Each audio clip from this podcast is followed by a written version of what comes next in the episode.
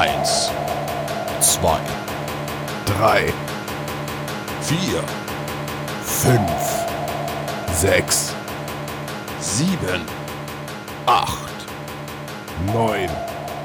Aus.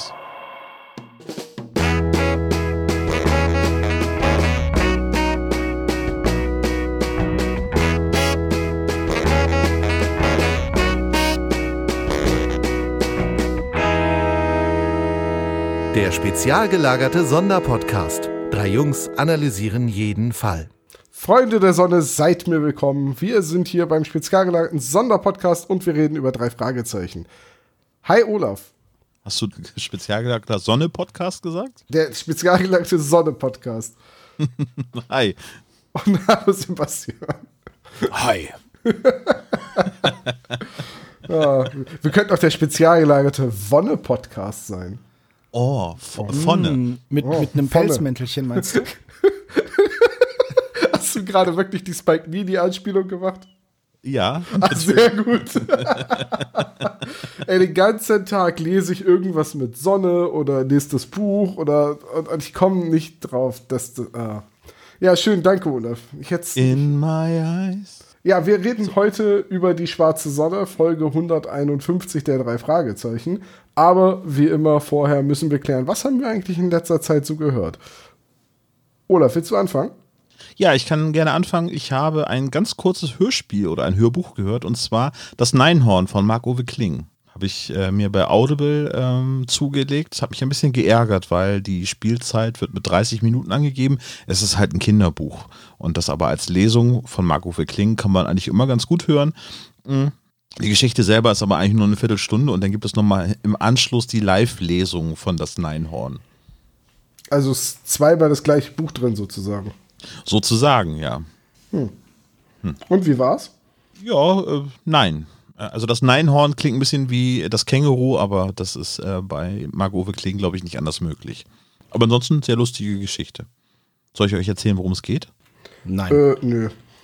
Genau. Ich rede jetzt nur in einsilbigen Worten den ganzen Podcast über und mit einer tiefen Stimme. Ja, schon, schon nicht geschafft. Nein! Mist. Was hast du denn in letzter Zeit so gehört?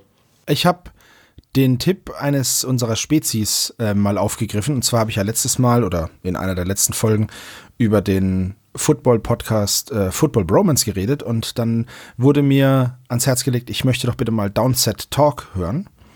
Ähm, auch ein NFL-Podcast. Und das habe ich gemacht. Und ich ähm, fand es sehr informativ und interessant. Äh, vielen Dank für den Tipp und da werde ich mich jetzt halt mal, also ich werde jetzt nicht alles nachhören, weil das sind natürlich auch tagesaktuelle Sachen über die Spielergebnisse und so, aber ähm, jetzt ist ja gerade der Draft und das ist ziemlich spannend und da ist es ganz interessant zu hören, was die beiden Jungs zu sagen haben. Also vielen Dank für den Tipp. Ähm, den höre ich jetzt auch, den Podcast. Ja, ich habe nichts im eigentlichen Sinne gehört, ich habe aber was gesehen und zwar ähm, eine Amazon-Produktion, die zweite Staffel der Serie Sneaky Pete. Kennt ihr die? Oh, Durch Zufall? Nein? Nee, leider nicht. Ähm, geht um einen Trickbetrüger, der aus dem Gefängnis entlassen wird, also in der ersten Staffel, so die Grundprämisse. Und äh, er sitzt zusammen mit einem Typen, der heißt Pete. Und äh, Pete ist im Gefängnis, weil er einen ähm, Waffenladen mit Schießstand überfallen hat. Und natürlich ist er da überrumpelt worden, weil da waren deutlich mehr Waffenbesitzer äh, als äh, Geld zu holen und dementsprechend äh, wird er immer dafür verarscht, dass er diesen Waffenladen überfallen hat. Und erzählt dann irgendwie so beiläufig seinem Zellengenossen, Marius, dem Trickbetrüger, dass seine Familie sehr viel Geld hat. In einem Safe. Und äh, Marius hat noch so ein paar Probleme mit Leuten draußen, die er mal über den Tisch gezogen hat. Und dementsprechend nimmt er kurzerhand die Identität von Pete an, als er das Gefängnis verlässt und nistet sich bei der Familie von Pete ein. Ohne zu wissen, dass das Kopfgeldjäger sind, die ähm, also in diesem ganzen Bewährungssystem und äh, mit äh, Kaut also Kautionssystem drin stecken und sein neuer Cousin ist dann obendrein auch noch Polizist und und und und dann entspinnt sich in der ersten Staffel ein eine ganz großartiges Räuber- und Gendarmspiel äh, mit Tricks und Trickbetrug und super lustigen Dialogen. Und die zweite Staffel knüpft nahtlos an die erste an, spinnt die Handlung ein bisschen weiter und wird noch abgedrehter. Und ich kann die Serie sehr empfehlen. Die ist jetzt leider nach der dritten Staffel, die ich noch nicht gesehen habe, von Amazon eingestellt worden. Wahrscheinlich waren die Abrufzahlen nicht gut genug oder die Produktion zu teuer. Ähm, deswegen mal gucken. Aber die zweite Staffel jetzt gefällt mir momentan auch sehr gut. Das hört sich ganz cool an und äh, beweist mal wieder eine These. Wenn man im Knast ist, nicht mit dem Zellengenossen reden über irgendwas. Hast du damals auch nicht gemacht, ne? Es ist halt einfach, ja, ich spreche da aus Erfahrung. Ich bin damit schon ganz schön auf die Schnauze geflogen. Nein, Quatsch, aber ähm, tatsächlich ist das ja immer so ein wiederkehrendes Ding, ne? Dass man vom Zellengenossen dann verpfiffen wird.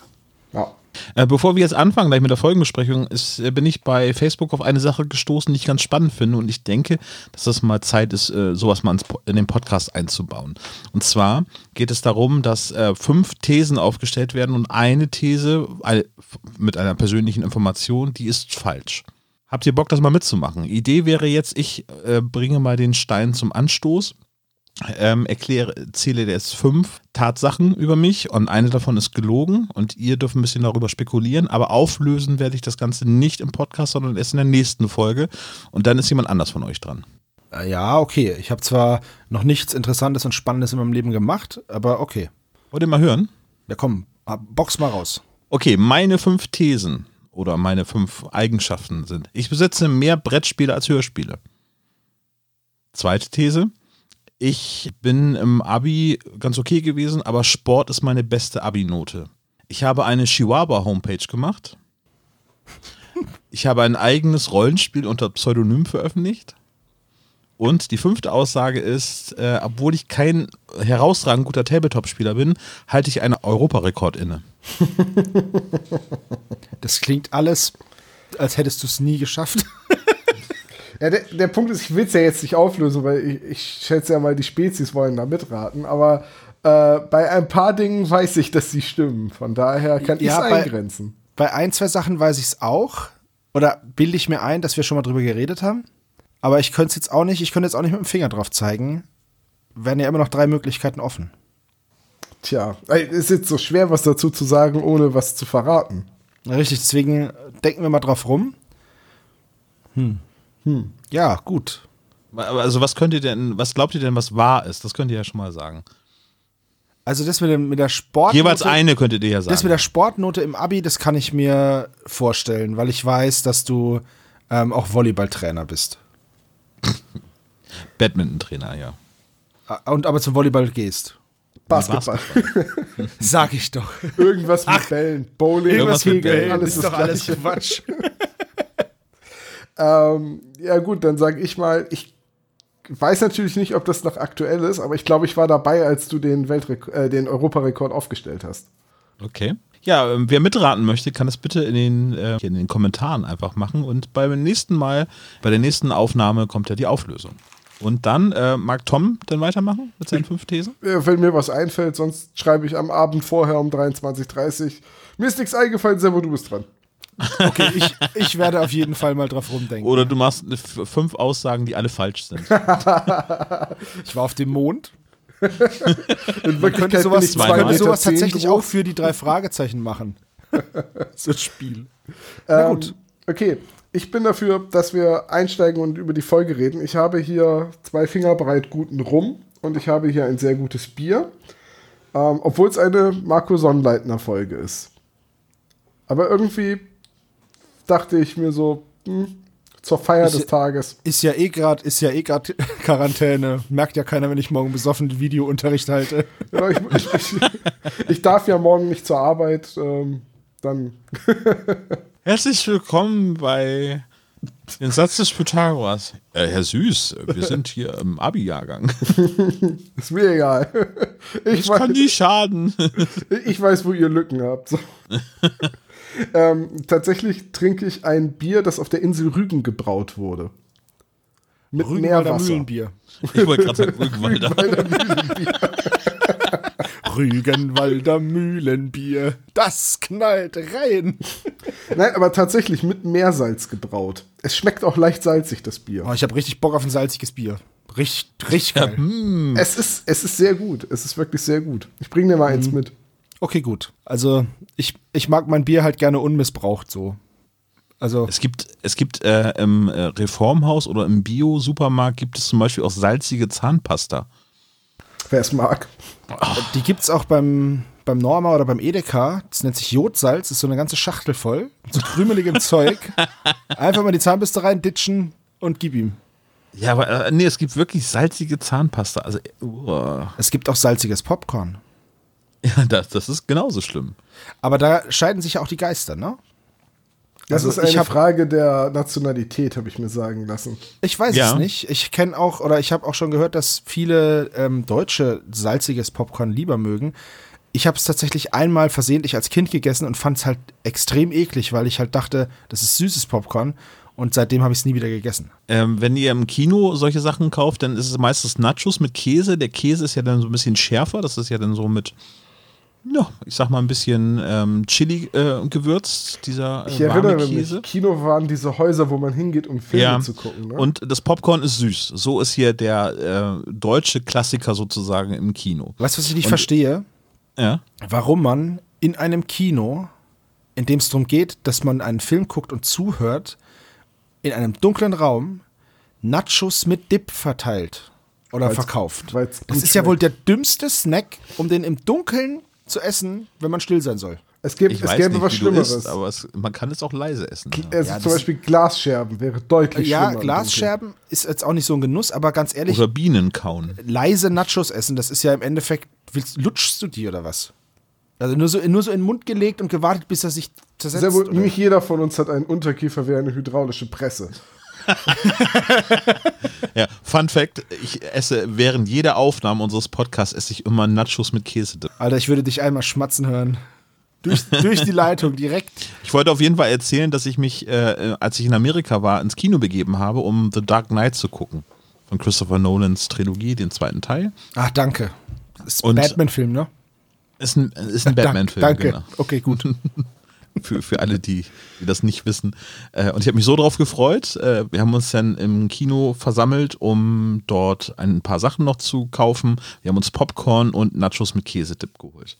Musste dann feststellen, das Popcorn war salzig und der Käsedip ist ungewürzt in Amerika. Vielleicht ist das mittlerweile anders oder ich hätte das irgendwie anders bestellen müssen. Auf jeden Fall war das dann geschmackloser Käsebrei. Ja, war der aus der Sprühflasche? Nee, das gibt's da auch. Das ist auch furchtbar. Ey, wer hat das echt vor. Ugh. Ich bin ja echt für vieles offen, so was so Essensexperimente angeht. Aber Sprühkäse, wow. Fangen wir wie immer mit den äh, die harten Fakten. Ja, die harten Fakten. Das Buch ist Nummer 147, ist 2009 erschienen. Das Hörspiel ist dann die Nummer 151 und kam erst am 20. Januar 2012 raus, also ganze drei Jahre nach dem Buch. Ja, das ist immer noch die Auswirkung von Genau. der Pause der Hörspiele. Genau. Jetzt haben sie ungefähr ein Jahr Vorsprung ne, irgendwie bei den Büchern. Ja, ein halbes bis ein Jahr. Januar 2012 Folge, 66 Minuten lang. Das Buch ist von Markus Sonnleitner. Die Hörspielumsetzung wie immer von André Minninger und Heike Dine Körting. Ich sage aber gleich dazu, bei der Handlung habe ich jetzt auch öfters gelesen, dass das wohl viel Copy-Paste aus, oder zumindest von Ideen aus anderen Fällen sei. Also, dass es sehr zusammengestückelt wäre. Ja, ich habe auch, also Bilder, ne? Wir sollten da mal so Klischees sammeln. Das habe ich dann auch gelesen. So. Ich habe dann online viel so Rezensionen gelesen, wo Leute sagten, ja, das ist daher, das ist daher, das ist daher oder das ist wie da. Und dann ich so, hm, wenn es doch bloß so Elemente gäbe, die fast jeder Folge irgendwie auftauchen und die man dann mit Punkten versehen könnte. Hm. Ja. Aber egal. Wollen wir über die Sprecher reden, weil wir haben in Sehr dieser gerne. Folge tatsächlich recht viele und vor allem haben wir viele. einen sehr erstklassigen Cast. Also ich habe da mit Olaf äh, im Vorgespräch drüber geredet und wir dachten so, uiuiui, sind da viele Hochkaräter bei. Also fangen wir mal Auch in Nebenrollen vor allen Dingen. vor so, allem ne? in den Nebenrollen. Ich meine, wir haben ähm, Gosta Liptoff, wir haben Klaus Dittmann, wir haben Monty Arnold, Jürgen Thormann, äh, Regina Lemnitz und Martin May. Und das Du weißt, so dass du, du weißt, dass du gute Sprecher hast und die verschwenden kannst, wenn deine Rolle Greis heißt. So, Jürgen Thormann ist der Greis. Ich Das ist könnte halt- mir jetzt vorstellen, dass vielleicht äh, davor oder danach noch eine Folge ist, in der Jürgen Thormann auch spricht. Das habe ich jetzt tatsächlich vergessen nachzusehen. Und dann war er vielleicht gerade einfach im Studio und dann hat er die paar Zeilen des Greis eben mitgemacht. Ich meine, er verstellt ja in der Szene auch seine Stimme. Also ich weiß, dass bei, ähm, bei der feurigen Flut sprechen sowohl Monty Arnold als auch Costa Lipto mit. Ja, es wirkt so ein bisschen so, als wenn irgendwie gerade der ganze äh, hochkarätige Cast da wäre. Wenn ihr schon mal da seid. Ich hätte erst vermutet, dass es von der 150 quasi dann en bloc äh, gleich, weil da ja auch sehr, sehr viele Sprecher. Harald Dittel zum Beispiel spricht auch ähm, bei äh, der Folge 150 mit. Also dementsprechend. Ja, aber ich habe gerade schon geguckt, Jürgen Thormann nicht. Also. Nee, nee, aber. Aber wahrscheinlich ist die 150 auch wieder, weil Jubiläumsfolge wieder so ein massiv riesiges Projekt, dass das schon lange vorher aufgenommen wurde. Das ist aber auch wirklich ein Mammutprojekt. Ich glaube, vom Sprechercast her ist das mit äh, das prominenteste Beispiel einer Drei-Fragezeichen-Folge, die Folge 150. Aber ich glaube, lass uns dann äh, später nochmal drüber sprechen. Ja. Ja, Wenn wir über die Folge 150 150 sprechen vielleicht. Wir müssen Ja. uns echt noch mal was überlegen, was wir jetzt mit den äh, Sonderfolgen machen. So.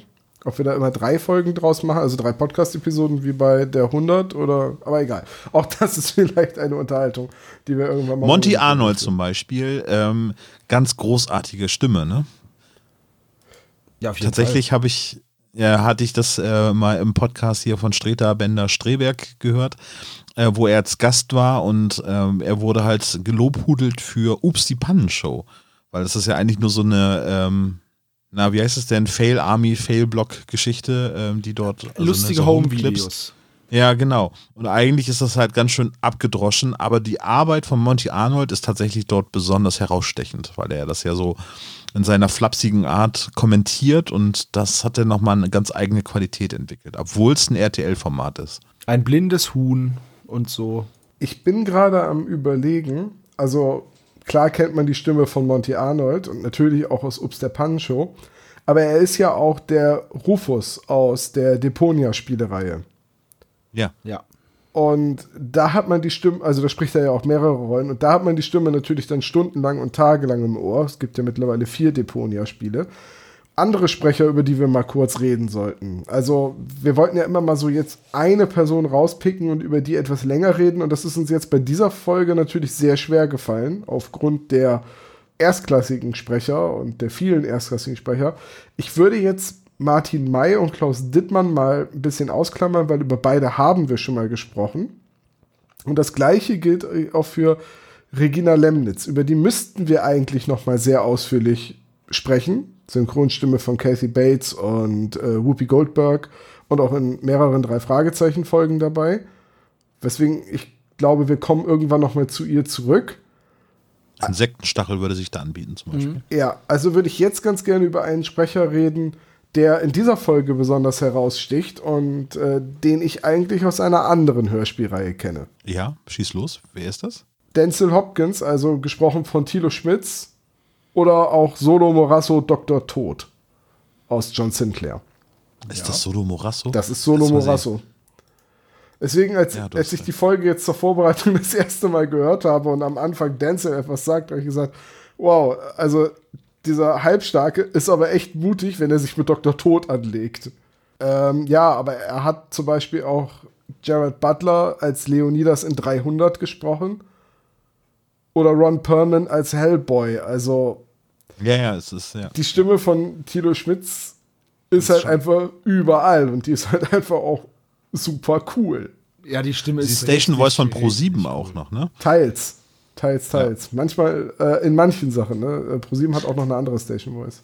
Was für eine krasse Stimme und auch was für eine hervorragende Sprecherleistung. Also, Denzel ist sofort eine meiner Lieblingsfiguren in diesem Hörspiel gewesen.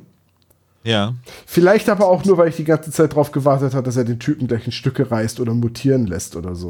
So ein bisschen schon, oder? Ja, Man wartet nur drauf, dass er einen durch die Wand zementiert. Also ich, ich finde, ich liebe diese Stimme, weil die einfach so, ich weiß nicht, die Stimme ist halt unendlich cool, aber auch hat so eine, so eine Wärme irgendwie, ne?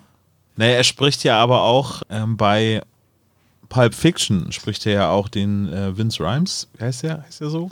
Du meinst äh, Marcellus Wallace. Genau, Marcellus Wallace. Wing, Wing Rames, oder? Re- Ja, Ist so. lange her. Findet ihr eigentlich, dass das eine schwarze Stimme ist? Oh ja. Ja, ne? Genauso wie Regina Lemnitz auch eine schwarze Stimme ist, obwohl sie auch Kathy Bates Wollte ich gerade sagen, äh, Kathy Bates ist jetzt nicht sonderlich dunkelhäutig. Nee, aber sie ist halt so Whoopi ja, Goldberg. ja, klar, du kannst, aber du kannst beides. Du kannst entweder, du kannst auch, wenn du äh, ein Auge zukneifst, äh, ein Ohr zukneifst, wollte ich sagen, ähm, äh, Roberta, die Haushälterin aus Two and a Half Men hören. Stimmt, da hast du auch recht, ja. Ja, und ähm, die nächste Stimme, die ja auch häufig für schwarze Schauspieler benutzt wird, ist, oh, Engelbert von Nordhausen heißt der, glaube ich. Und das ist die Synchronstimme von Samuel L. Jackson. Ja. Auch großartig. Ja, ich weiß nicht, sind tiefe Stimmen automatisch, also ist es so, dass schwarze Schauspieler häufig tiefe Synchronstimmen kriegen? Ich meine, Will Smith jetzt nicht. Und Nee. Eddie Murphy auch nicht. Ja, aber das ist, weil das so, weil das so Revolverschnauzen sind halt, ne? Aber, so wenn- Denzel Washington schon. Ja, alle, die so ein bisschen so eine, so, hm, ich will jetzt nicht coolere Charaktere sagen, weil Will Smith Ruhigere. in- Also- ja, also ruhigere und in sich mehr ruhende Charaktere vielleicht, weil ich meine gut, Will Smith in ähm, I Am Legend zum Beispiel ist ja jetzt auch nicht wirklich Prinz von Bel Air, ne? Aber Nee, nee, nee. Vielleicht ist es wirklich so, dass etwas tiefere, bassigere Stimmen eher schwarzen Schauspielern zugeordnet werden, äh, weil es ja auch meistens so ist, dass Schwarze eine tiefere Gesangsstimme haben. So, ne? Möglich. Also ich sag jetzt mal, das hängt, glaube ich, stark von der Rolle ab. Also flippige Charaktere kriegen dann immer eher höhere Stimmen. Wenn ich jetzt mal so an Theo Huxtable denke aus der Cosby Show, der, der hatte dann ja Oliver Rohrbeck als Synchronstimme. ja, aber, aber Engelbert von Nordhausen war halt Bill Cosby, ne? Also, Stimmt, du hast recht, ja. ja. Übrigens, der, wenn ich jetzt den Namen wüsste, der Schauspieler von Theo Huxtable hat später eine Gastrolle, also unter anderem spielt er in Sneaky Pete mit, aber er hat auch eine Gastrolle in Community. Und äh, dat, dat, in der Sendung trägt er immer so hässliche Pullover. Und als er darauf angesprochen wird, sagt er, danke, die habe ich von meinem Dad. Wow. Uh, aber jetzt keine Bill Cosby-Witze mehr. Das ist irgendwie vom Tisch das Thema. Ja, Bill ja. Cosby, also alles, was Bill Cosby irgendwann mal als gute Lektion gesagt hat, ist unglaublich schlecht gealtert. So. äh, Nochmal ganz kurz über die Malcolm, Sprecher. Malcolm Jamal Warner ist der Schauspieler von Theo Huxtable als, Ja. als Vervollständigung. Dankeschön. äh, die Namen, die Marco Sonnleitner verwendet hat, sind auch einmal Hollywood durchgewürfelt, oder? Findest du? Lass mal gucken. Denzel Hopkins, Goldie, äh, Neil Rockwell, also wie Sam Rockwell und Lawrence. Seinfeld. Seinfeld, Ja. genau, also Bisschen Es sind- schon, ja. sehe da schon gewisse. Ich bin sehr froh, dass die Tochter Goldie heißt und nicht Whoopi. Whoopi, Whoopi Goldie. Whoopi Ja, Hopkins. gib, gib einfach mal äh, den äh, Rollen schwarze Namen. Tatsächlich wird Whoopi allerdings äh, im Buch gesagt, dass Goldie goldene Augen hat, also goldleuchtende Augen, weswegen ich jetzt mal davon ausgehe, dass das ursprünglich mal als Spitzname gedacht war. Vielleicht heißt sie ja Whoopi Goldie Hopkins, ich weiß es nicht. Äh, und sehr sein. witzig finde ich auch den Namen von Elroy Forrester, den sie die ganze Zeit suchen, weil ich immer an den Film Forrester gefunden denken musste. Da geht es darum, einen Schriftsteller, der Forrester heißt, zu finden, aber Ja. Finding Forrester, ich fand's. Okay, ich fand's lustig. Weiter. Du moderierst dich ich. Ja, stimmt. ähm, dann ist es, glaube ich, an der Zeit, über das Cover zu reden. Ja, sehr gerne. Äh, das Cover zeigt einen, äh, zwei Arme in Handschellen, die mit einem Kugelschreiber ein Bild malen, während ein Gefängniswärter auf sie, äh, ihn beobachtet. Und das ist halt einfach genau die Szene, wo sie Denzel im Gefängnis besuchen und er gedankenverloren mit Stift und Papier die, die schwarze Sonne mit den Schmetterlingsflügeln zeichnet. Könnte aber auch aus The Green Mile sein. Irgendwie so im Hintergrund steht Tom Hanks als Wärter und John steht vorne und äh, zaubert einen Vogel aus seiner Hand. Von der Bildmontage her, ne? Wisst ihr, was ich meine? Oder? Ja, ja, ich verstehe, was du meinst. Von, von den Farbverläufen, also von diesem, ähm, wie heißt dieser Effekt, Olaf? Dieser Rasterung, dass es so viele klare, äh, eigentlich einfarbige Flächen sind. Achso, ich habe es Raster, Farbrasterung genannt. Okay, gut. So. Äh, alle Grafikdesigner unter unseren Spezies können uns das mal professionell erklären. Ähm, das war wiederum ein Cover, wo ich gesagt habe, das könnte auch der Stil von Algarasch sein. Ja, das stimmt. Also jetzt mehr kurz als auf der die- namenlose Ich will noch ganz Gegner. kurz auf das Licht hinweisen, das von außerhalb der Zellentür kommt. Das fand ich ziemlich, ziemlich starkes Symbol. und es so auf diese gefesselten Hände fällt. Kann man jetzt gar nicht irgendwie drüber diskutieren, ob das zur Folge passt oder nicht, weil es zeigt ja wirklich mal eine Szene exakt aus dem Hörspiel. Ja, Richtig. stimmt. Aber findet ihr eigentlich, dass das, was da gezeichnet ist, aussieht wie eine Sonne? Also von dem Ausschnitt jetzt nicht, von dem Ausschnitt Okay. sieht es jetzt aus wie, Ein schwarzes Loch. ja, Und ohne den, ohne den Stift in der Hand könnte man auch sagen, die Seite ist zerrissen. oder da ist ein Loch im Tisch, durch das man durchgreifen kann. Ja. In eine Paralleluniversum. Loch. Ist das nicht eine schwarze Sonne? Black Hole Sun sozusagen? Ja, ja. Vielleicht sollten wir noch ganz kurz auf den Titel eingehen, nämlich Schwarze Sonne. Denn Ja. die schwarze Sonne ist auch ein Zeichen, ja, aus dem Nationalsozialismus. Ja, Und- könnte man jetzt so argumentieren. Also es gibt dieses Symbol der schwarzen Sonne, was Genau. ich glaube drei adaptierte sind Hakenkreuze drei- sind, die verschoben übereinander gelegt Genau. werden. Ähm, das, das Sonnenrad ist halt in der Wewelsburg eingebaut worden von der SS, diesem ja, Pilgerort für eben das SS-Oberkommando von Heinrich Himmler. Ich, ist heute noch ein Erkennungszeichen äh, für ja, rechtsesoterische und vor allem auch rechtsextreme Kreise. Also es ist, weil es eben kein verbotenes Symbol ist, auch ein beliebtes Tattoo und Erkennungszeichen. Und äh, da, da gab es jetzt doch vor kurzem, irgendwie letztes Jahr erst den Fall, dass ein CDU-Kreisabgeordneter eben so ein Tattoo aus seiner Neonazi-Vergangenheit hatte. Genau, ähm, Robert Möritz, ähm, Ja.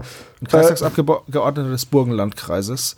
Und da gab es dann, das war in Sachsen-Anhalt, und da gab es dann eine richtige, ja, gab es halt einfach einen Skandal um dieses Tattoo. frage ich mich jetzt, wie das dem Lektorat durchgerutscht ist. Ich habe das auch mal, also ich habe das gegoogelt und nachgelesen, Schwarze Sonne, und ich habe vor allem mal den Namen Mendelstein, also den Namen des Malers, gegoogelt. Und das erste Google-Ergebnis war der Wikipedia-Eintrag zur Schwarzen Sonne. Und da habe ich mich dann gefragt, warum, und habe dann in den Wikipedia-Eintrag geguckt, ob irgendjemand reingeschrieben hat, ähm, ein gleich hei heißendes Symbol taucht auch bei den drei Fragezeichen auf oder so. Nein. Dann habe ich mit der Wayback Machine mir alle Ver Ver Versionen dieses Artikels nochmal angeguckt und nein, ist dann nie aufgetaucht. Ich weiß nicht, warum Mendelstein, vielleicht weil es oft zusammengesucht wird, Mendelstein, Schwarze Sonne. Was ich aber gefunden habe, ist der Blogspot-Blog eines Seymour Mendelstein, auf dem Bilder veröffentlicht wurden 2014 und 2015. Unter anderem auch eine schwarze Sonne mit Schmetterlingsflügeln. Ich möchte mal behaupten, Ist, ist das Marketing? keine Ahnung, äh, möchte mal behaupten, dass das ein Drei-Fragezeichen-Fan war, der das gemacht hat. Der Blog ist sonst leider leer und enthält außer ein paar Skizzen von Mendelstein und in diesem einen Bild mit der schwarzen Sonne ähm, nicht viel. Ist aber definitiv eine Anspielung auf die drei Fragezeichen, weil Rocky Beach wird in, einem, in der Kurzbiografie von Mendelstein erwähnt und er kriegt hier so ein paar fiktive ähm, biografische Daten, die nicht zur Folge passen können, äh, weil da steht, dass er am 5. Februar 1912 geboren wurde. Das passt aber nicht zur Chronologie der Folge. Ähm, oder auch, dass er 1950 Rocky Beach verlass und spurlos verschwand. Keine Ahnung, wo diese Informationen herkommen. Ich glaube, das hat sich einfach jemand ausgedacht, aber ey, es gibt diesen Blog, wir können den ja mal verlinken. Und dann möchte ich noch Ja, man soll- äh, ganz kurz darauf hinweisen, dass es auch eine Hörspiel, eine Mystery-Hörspielserie gibt, die, Danke, die Schwarze sagen, Sonne heißt, ähm, von Günther Merlau. Und die befasst sich eben auch mit so Verschwörungstheorien und ähm, ja, so Schöpfungs ja, mit dem Philadelphia-Experiment. zum Beispiel Sachen, oder ja. mit der Thule-Gesellschaft oder ja, Ja. mit solchen mit solchen Dingen einfach. Ähm, Ich sag mit dem jetzt mal- Order of, mit dem Order of the Golden Dawn ist auch ziemlich geil. Habt, hast du es gehört? Oder, ähm, Nee, ich hab's also nicht ich habe die ersten vier Folgen habe ich von der, die Schwarze Sonne. Die wurde dann nach ein paar Folgen eingestellt, obwohl die Geschichte noch nicht zu Ende war. Und ähm, sechs Jahre Pause später äh, gab es dann äh, eine Fortsetzung der Serie. Und aktuell ist, glaube ich, Folge 20 gerade erschienen. Ah, okay. Also sehr zu empfehlen. Ja, nee, habe ich noch nicht gehört, habe ich aber auf der Liste stehen. Kann ich ja vielleicht nächstes Mal, wenn ich was gehört habe, äh, darüber was erzählen. Ja. Also, ich sag jetzt mal, Schwarze Sonne klingt natürlich irgendwie auch cool als Titel und es ist einfach eine Nachlässigkeit oder eine ungewollte Ähnlichkeit. Äh, ein Schritt weiter ist es ja sogar gegangen bei Shakira, die auf ihrer Eldorado-Tour Anhänger mit dem Symbol verkauft hat. Als Maya angelehnter Schmuck. Als Sonnenrad.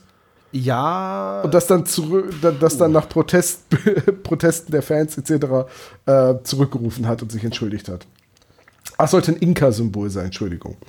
Ja, also Eieieiei. es gibt, es gibt wohl dieses, dieses Sonnenrad als Zierscheibe ähm, aus der alemannischen Zeit, also aus der Merowinger Zeit und so. Es gibt schon Funde von diesen, also, ne?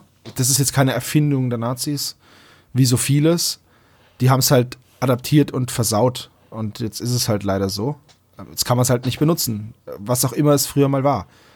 Es ist jetzt aber auch kein hübsches Zeichen. Also von nee, daher. aber das liegt ja, das liegt ja immer im Auge des Betrachters. Aber es gab schon diese, diese ähm, Scheiben schon im 7. Jahrhundert vor Christus, haben sie welche gefunden. Ja, ich, ich sag jetzt mal so, ähm, unglücklich, vor allem unglücklich, dass wenn man nicht drei Fragezeichen und äh, schwarze Sonne sucht, dass man halt das dann findet. Aber solange jetzt nicht die nächste Folge die drei Fragezeichen und die Leibstandarte heißt, ist alles okay. Die, zwei, die drei Fragezeichen und das Geheimnis der Wewelsburg. Übrigens, äh, das klingt eher nach einer TKKG-Folge. Am Ende wird die, am Ende, Spoiler, am Ende wird die Burg gesprengt. Ich habe dann mal, we- weil ich, ich habe ja Mendelstein gesucht, weil ich irgendwie wissen wollte, ob es vielleicht einen ähnlich klingenden Maler gibt, der ähm, das Vorbild war. Und habe dann äh, nicht gewusst, ob man jetzt Mendel zwangsläufig mit E oder mit A schreibt und habe es dann mal mit A geschrieben und habe dann ganz viele Steine mit draufgemalten Mandalas gefunden, weil ich festgestellt habe, dass Google das verbessert hat auf Mandala-Stein. Und die sind alle sehr hübsch. Schade, dass keine Mandalas in dieser Geschichte vorkommen. Ich habe mich sofort an den Karpatenhund erinnert gefühlt. Kannst du den Link bitte in die Shownotes mit reinpacken? Nach Mandala-Stein, klar. Ja. Ähm, ich, hab, ich hoffe, du hast ihn in die Sonne gelegt, um seine Energien aufzuladen. Ich war mal, ich glaube, ich habe das schon mal erzählt, aber ich war mal in so einem äh, Laden, in einem Ferienort, der halt äh, Halbedelsteine und Quarze und so weiter verkauft hat. Und ah, da war dann, also da war dann alles, so Tigeraugen, Sodaliten und, und wie das alles heißt. Äh, und da stand immer auf Zetteln bei, wogegen diese Steine helfen. Also schlechte Laune, Magenschmerzen, Verspannung. Und die Frau in dem Laden hat mich sehr komisch angeguckt, als ich gesagt habe, ob ich die oral oder rektal zu mir nehmen muss, diese Steine. Also, wie wirken die dann? Sie wollte es mir aber auch nicht erklären, aber ich habe dann einfach mal so getan, als, als würde mich das wirklich interessieren und ich das nicht von vornherein für Schwachsinn halten. Ähm, es war ein sehr komischer Dialog. Er war, sie war leider auch nicht sehr gesprächig, aber ich glaube, ihre Steine hat sie gerne verkauft. Also ich kann mir maximal vorstellen, dass die irgendwie gegen Stressabbau helfen, wenn ich die auf jemanden werfe. Oder So. wenn, du sie dir, wenn du sie dir ins Ohr steckst, wenn du mit jemandem sehr unangenehm reden musst, dann könnten Aber, sie auch. aber auch dann würde ich sie eher auf ihn werfen. erst ins Ich hätte Ohr auch stecken. gedacht, dass Tom alle Steine gegen schlechte Laune gekauft hat. Das Ja. funktioniert ja, aber dann, funktionieren die nicht, siehst du? Ach, Volker Demonstrandum. Ich habe exzellente Laune. Ich bin auch breit grinsend aus diesem Laden rausgegangen. genau, warum sagt dein Gesicht was anderes? Genau. Sag das mal deinem Gesicht. Hast du gute Laune? Ja, dann sag das mal deinem Gesicht. Okay, aber damit sind wir durch mit den Sprechern und äh, den Auch mit dem Cover, und dem ja. Cover. Dann können wir jetzt Nach 38 Minuten. nach euer 38 Rekord. Minuten zum Klappentext kommen, wenn ihr nichts dagegen habt. Bitte. Bei einem Malkurs lernt Bob den sympathischen und begabten Denzel Hopkins kennen. Der Mann wird plötzlich beschuldigt, ein wertvolles Gemälde gestohlen zu haben. Denzel beteuert, das Bild noch nie gesehen zu haben und unschuldig zu sein. Doch warum hat er bereits in der Vergangenheit immer wieder ein zentrales Motiv aus diesem Bild gemalt, die schwarze Sonne? Die drei Fragezeichen müssen ihren gesamten detektivischen Spürsinn aufbieten, um diesen Fall zu lösen. Das ist der Text. Ähm, ich finde den sehr passend. Passend und gut. Verrät nicht Ja. zu viel, verrät nicht Genau. zu wenig, macht Lust auf mehr. Schöner Klappentext. Auch nicht so reißerisch. Genau, das, das finde ich halt gut, weil äh, ein dunkles Geheimnis und es geht um Leben und Tod, das finde ich immer ganz furchtbar, weil jeder weiß, dass es halt nicht so ist. Aber wenn man das auf einen Klappentext schreibt, egal bei was, dann finde ich das immer so, mm, ach, na komm schon. Äh, gut, ich habe die erste Szene ähm, der talentierte Maler und die Wichte unter den weißen Bettlaken genannt. Oh wow, sehr griffig, Uh. sehr griffig. Sehr griffig, ja. Dafür sind meine Titel bekannt. Ähm, ich ich fange gleich damit an. Im Buch wird Denzel als Riese, Muskelprotz, Kraftpaket beschrieben, ein Kopf größer als dieser Wayne und 50 Pfund schwerer. Außerdem hat er die Stimme von Solo Morasso. Warum zum Henker hält dieser Wicht es für eine gute Idee, diesen sanften Riesen zu ärgern? Ich sag dir das, das ist ganz einfach, weil Nazis Vollidioten sind. Rassisten sind Arschlöcher, Punkt. Ja, also da, da gehe ich so weit mit. Die beiden sind äh, Musterbeispiele für doofe Rassisten und die sind wirklich doof. Aber weißt du, wenn das nächste, was dir widerfahren kann, eine Fatality von Mortal Kombat ist, solltest du den Typen echt nicht ärgern. Ja, vor allem, welche Motivation? Also, Null. nee. Null Motivation. So. So, hey, wir sind zu zweit und der Typ ist verdammt noch mal doppelt so groß wie wir. Lass uns den mal ärgern. Und dann auch noch so unmotiviert so. Hast du was gesagt? Nein, nein, nein, nein, Ja, nein. vor allem, ich, ich habe eigentlich hab ich auf das Geräusch von so einem zerbrechenden Bleistift äh, ge gewartet. So. Der steht auf, der Stuhl rutscht. Hast du was gesagt? Nein, knack. Das, das, Das war aber in Wirklichkeit das Genick. Ja, richtig. Tatsächlich habe ich zwei Szenen gehabt, wo ich beim ersten Hören des Hörspiels dachte, ah, ich freue mich drauf, die ungekürzte Version im Buch zu hören. Die Szene und der erste Anruf von Goldie. Ich bin fest davon ausgegangen, dass beides im Hörspiel der Scherer zum Opfer gefallen ist. Und nein. Es ist wirklich so. Also äh, mit die Szene meine ich die Szene, wo dann später Dylan und Wayne von Bob ausspioniert werden, beziehungsweise im Buch von Peter.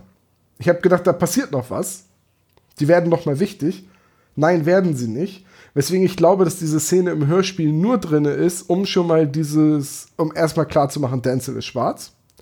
Und um schon mal die Vorurteile und den offenen Rassismus gegenüber Schwarzen deutlich zu machen, der in den USA ja existiert.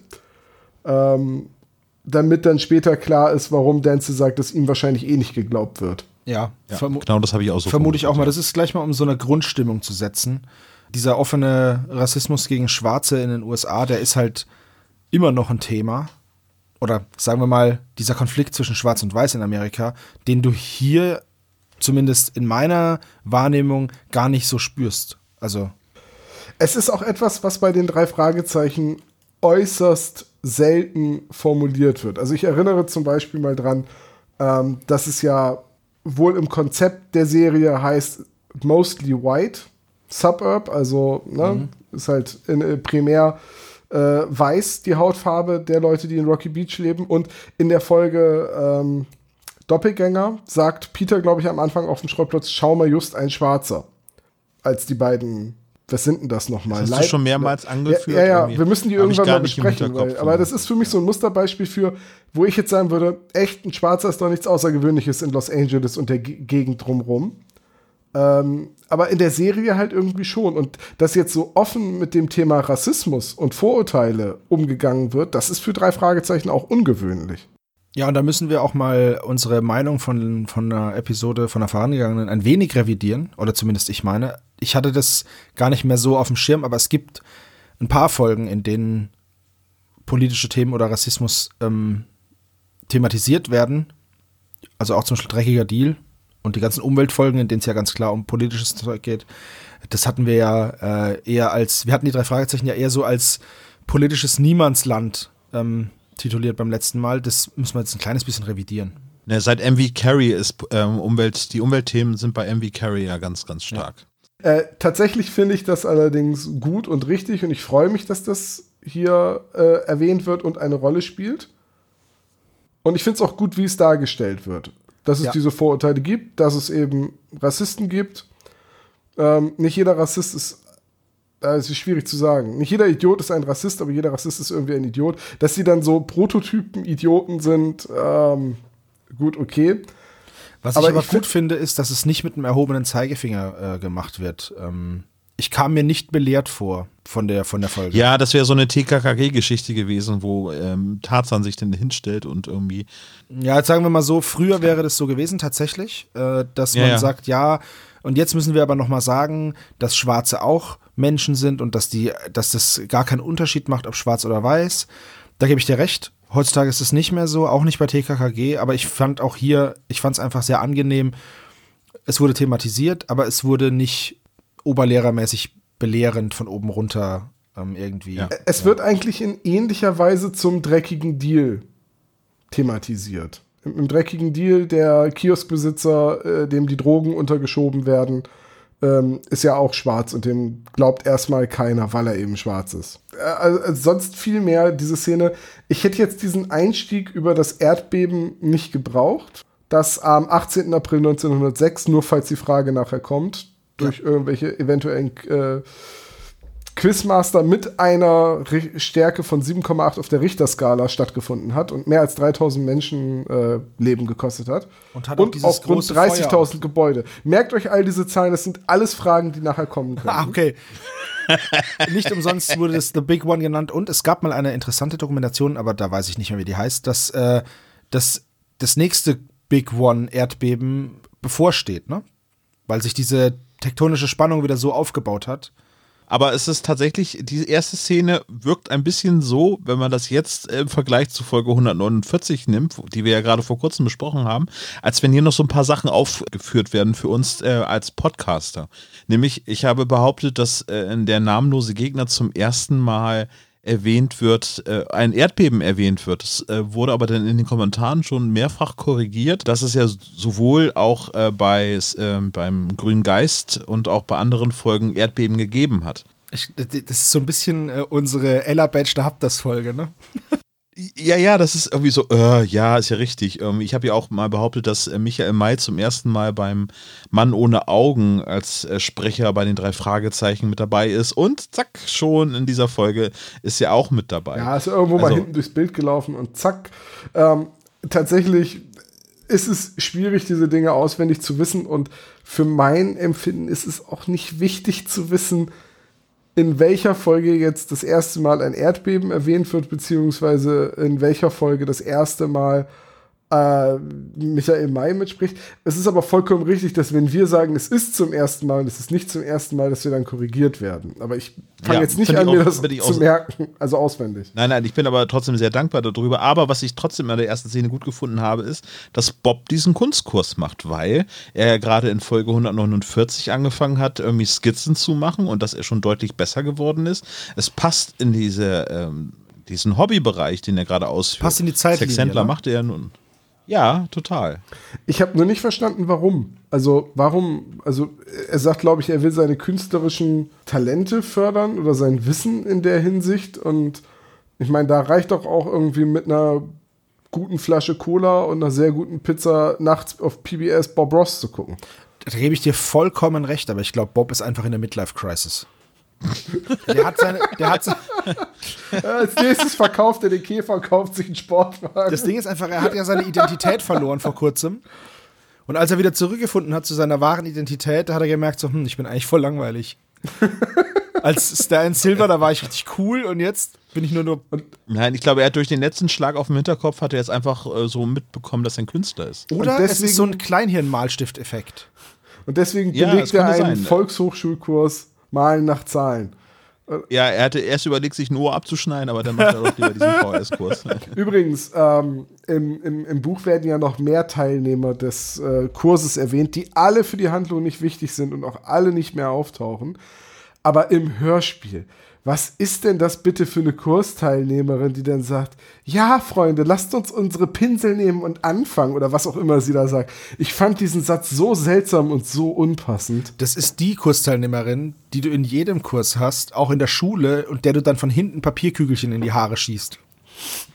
Das kriegt Tom nicht mit, der ist auf der anderen Seite vom Schreibtisch. Tom war aber auch mal auf der richtigen Seite vom Ah, Schreibtisch. nee, das glaube ich bevor nicht. er, Tom war immer bevor schon er sich zum Feind bekannt hat. Und bevor er zur dunklen Seite Richtig. der Macht gewechselt ist. habt ihr jetzt eigentlich Kekse oder nicht? Und die sind sehr lecker. Immer wenn jemand Geburtstag hat im Lehrerzimmer gibt's Kekse. Kann ich mal probieren? Nein, nein, nein, lieber nicht. Das ist so Ta Haschkekse. ta tatsächlich musste ich bei im, im, im Buch werden die einzelnen Kursteilnehmer vorgestellt. Da ist Ma Martha, die Bankangestellte und die Supermarktverkäufer, hübsche Supermarktverkäuferin der letzten Reihe und Eddie, der Senior, der Stammgast bei Mr. Seinfeld ist und und und. Und da fühlte ich mich sehr an die erste Folge Community erinnert, wo die Charaktere als die Klischees, die sie darstellen, auf, der, auf den Community Colleges porträtiert werden. Das ist die alleinerziehende Mutter. Ah, wo der, wo der die Rede hält am Anfang, ne?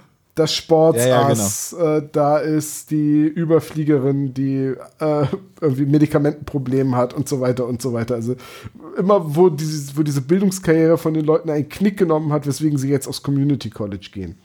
Und da fühlte ich mich sehr. Ist jetzt gerade auf. Netflix neu rausgekommen, ne? Also die Serie ist ja schon alt, aber. Community, die ersten drei Staffeln, uneingeschränkt empfehlbar. Die vierte Staffel ist das Gas League Gear, die muss man durchstehen, damit man die fünfte Staffel gucken kann.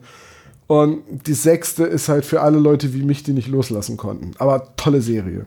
Ich habe jetzt damit angefangen und ähm, ja, ich muss mal schauen. Noch hat sie mich nicht gepackt, aber wir werden Warte sehen. bis zur Paintball-Folge. Ja, ich- ich- Spätestens ich geb In der Paintball-Folge hat sie dich. Ich gebe solchen Serien immer grundsätzlich ähm, eine Chance. Ich habe auch Adventure Time durchgestanden. Drei Staffeln maximal. Wenn sie mich dann nicht hatten. Nein, aber ich habe bei Rick and Morty ist die erste Folge auch nicht der Obershit. Bei Adventure Stimmt, aber bei, die zweite Folge ist der Hammer. richtig, bei and Adventure Time ist es auch schwierig, aber das sind alles so Folgen, da muss oder so Serien, da muss man einfach oder auch Disenchanted oder Disenchantment.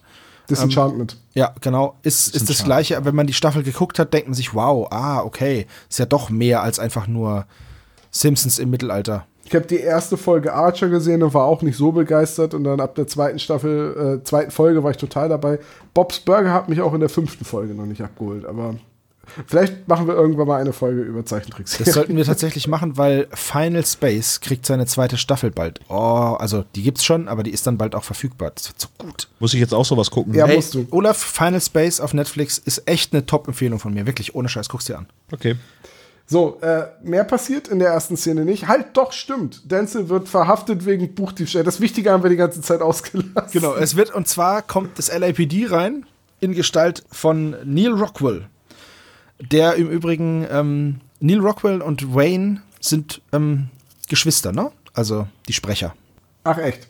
Ja, die waren wohl gerade zugegen. Ich fand das ein bisschen, also dieses, dieser, dieser Moment, wie die da reinkommen und in den Handschellen rausfinden, wäre schon ein bisschen krass, ne? Ich habe mich da was gefragt. Und zwar kriegen die, kriegt die Polizei ja den anonymen Tipp. Das Auto wurde hier gesehen, also ist der Halter der Einbrecher. Was ja, ganz ehrlich, da steht ein Auto rum, das du nicht kennst, und deswegen ist der Halter automatisch der Einbrecher. Das würde, glaube ich, nicht für einen Durchsuchungsbeschluss reichen, Auf sodass die Polizei in die Wohnung von Dancy reingehen kann. Zumal dann- bei einer Durchsuchung jemand anwesend sein muss, eine neutrale Person oder halt der. Ja, ja, so, so, und jetzt kommt's. Sie gehen zu einer Uhrzeit, wo Denzel nicht zu Hause ist, offenbar ohne ihn in seine Wohnung. Also sie brechen quasi bei ihm ein, finden da die Bilder, sagen, okay, damit ist der Fall klar, er war's, und verhaften ihn dann im Kunstkurs. Und das ist selbst für die Logik eines Jugendhörspiels sehr schräg. Ja, das fand ich auch. Das ist, wenn man sich ein bisschen über die Abläufe informiert hat oder das einfach schon mal gesehen hat oder so, dann weiß man einfach, okay, das ist ein bisschen wirr und so funktioniert es halt nicht. Okay, ich verstehe, dass das gerafft ist, aber Fol folgender Verbesserungsvorschlag. Die Polizei kommt, beschuldigt Denzel, er streitet es ab. Sie sagen, dann haben sie ja sicherlich kein Problem damit, wenn wir ihren Wagen durchsuchen. Dann geht er mit der Polizei mit, weil er sich ja sicher ist. Bob sagt, warte Denzel, ich komme mit, weil er neugierig ist. Und dann finden sie die Bilder im Kofferraum und nehmen ihn dann fest. ja, könnte man Das auch wäre der glaubwürdigere Ablauf. Ja, das kann sein. Ich hatte das äh, so verstanden, äh, da bin ich auch drüber gestolpert und habe mich mit Ines drüber unterhalten. Und wir sind zu dem Entschluss gekommen, dass es wahrscheinlich so war, um darzustellen, dass bei Schwarzen die Gesetzesauslegung immer ein bisschen strenger ist. Mag sein. Du meinst, äh, da wird mit zweierlei Maß gemessen. genau. Also da gelten andere Standards. Das mag Richtig. sein, ja. Habe ich schon mal die Serie The Wire empfohlen? Mehrfach. Äh, ja. Tolle Serie. So, äh, Gut, ganz nächste kurze. Frage noch zu dem, ganz kurze Frage noch zu dem, Szene. zu dem Feuermal oder diesem Blutschwamm auf der Wange von Denzel. Hat das irgendwelche Auswirkungen im Buch oder ist es einfach nur um ihn zu schmähen. Na, die gleiche wie im Hörspiel. Er wird halt auf dem Bild, das sein Vater gemalt hat, wird ja ein Junge dargestellt mit Blutschwamm und der Blutschwamm hat halt die gleiche Form. Und dann ist es schon recht wahrscheinlich, dass der kleine schwarze Junge auf dem Bild Denzel als Kind ist. Ja, okay. Also mehr, mehr Bedeutung hat das, glaube ich, nicht. Dass das jetzt die Form eines Mondes ist, er gleichzeitig aber seit Kindheitstagen immer wieder eine Sonne mit Flügeln malt. Also ganz ehrlich, ne? Kind, das einen Kreis malt mit Schmetterlingsflügeln dran. Sicher, dass das eine Sonne ist und nicht einfach Navi? Und der hat Zelda gespielt? Ja. Ja, der musste damals die Dungeons noch von Hand zeigen. Ja, mit seinem N64 hat Ocarina of Time gespielt und Denzel, was malst du da? Hey, listen! Oh Mann, das ist schon, das ist schon sehr alt, ja. So, sagen wir mal so. Er wird verhaftet. Vorher wird noch geklärt, dass ähm, Goldie, die Tochter, ein Fan der drei Fragezeichen ist und die kommt dann auf den Schrottplatz und beauftragt die drei Genau, Fragezeichen. das ist dann am nächsten Tag. ja, die, Genau, das Le äh, Vorlesen der Visitenkarte ist super. Weil Peter sagt, ich weiß übrigens, was draufsteht. Ja, natürlich weißt du das, du hast sie geschrieben. Vor allem so ein bisschen, so ein bisschen, erst so ein bisschen cocky, ne? Und dann auch stolz und dann merkt er so, ah, war doof. So, ich habe gerade, ich habe gerade ein Kind übertrumpft. Nice, Peter. Äh, wie alt schätzt ihr Goldie in ihrer Darstellung? Ja, Zehn. ich hätte gesagt zwischen neun und elf. Also irgendwo da. Also Nein, zehn. nein, Olaf, man kann tatsächlich, ich, Ja, ich ja. es geht auch, dass man zwischen, weißt du? Ja. Also ich hätte jetzt gesagt so Ende Grundschule, Anfang. Ja, und ich bin mir relativ sicher, dass ich im Buch gelesen habe, dass sie 13 oder 14 Jahre alt geschätzt wird. Und Ja, okay, aber dann ist sie so alt wie die drei Fragezeichen. ja, jünger. In den neueren Folgen schätzt Ja, man okay. die drei Fragezeichen ja eher so auf 16, 17. Ja, okay. Vielleicht 18. Oder höchstens 40. Ja, aber der, aber der, der, der Sprung von, oder beziehungsweise die Fallhöhe, die durch die Stimme halt kreiert wird, ist halt einfach enorm dann.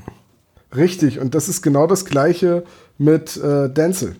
Wieso, wie alt soll denn Denzel sein? Denzel, Ja, was schätzt ihr denn, wie alt Denzel ist, wenn er eine 13-, 14-jährige Tochter hat im, im Buch? 45. ne, 50. Ja, haut hin. Denzel ist im Buch 50, aber Thilo Schmitz als Denzel, als, der macht halt einen Malkurs mit Jugendlichen. Und da die anderen Kursteilnehmer, da, also Eddie der Senior, nicht erwähnt werden, dachte ich, das wäre so eine Art College-Vorbereitungskurs oder ein Highschool-Kurs. Ich dachte halt, Denzel wäre ein sehr junger Vater, weil im Hörspiel wird ja nicht gesagt, wie alt er ist. Nee, das ist richtig, aber die Stimme alleine transportiert für mich halt. Okay, ich habe aber auch immer Michael Clark Duncan vor Augen, ne? Also ich, ich kann das nicht ausklammern. Das, Ja gut, geht ich habe nicht. immer, Obwohl er ja in The Green Mile nicht von Tino Schmidt. ich habe halt immer Solo Morasso im Ohr und der ist halt schon über 100. Also gut, dann ist er eben, um Olafs These zu folgen, er ist zwischen 30 und 100. Ja, das, darauf können wir uns, glaube ich, einigen. Wie, er kann also alle Spiele von Schmidt-Spiele spielen, die ja von 6 bis 99 sind. Ja, eben nicht. Ja. Die von 6 ja nicht. Er kann ja nur ab von 3, was er? Und bis 99 Ah, kann er die. okay. Oh, Juppie Hees, das durfte irgendwann keine Spiele mehr spielen. Ja, es ist voll Auf traurig. dem, auf dem Puzzle steht äh, ab sechs Jahre so ein Quatsch. Ich habe 20 Minuten gebraucht. Ja, ja. Oh Gott.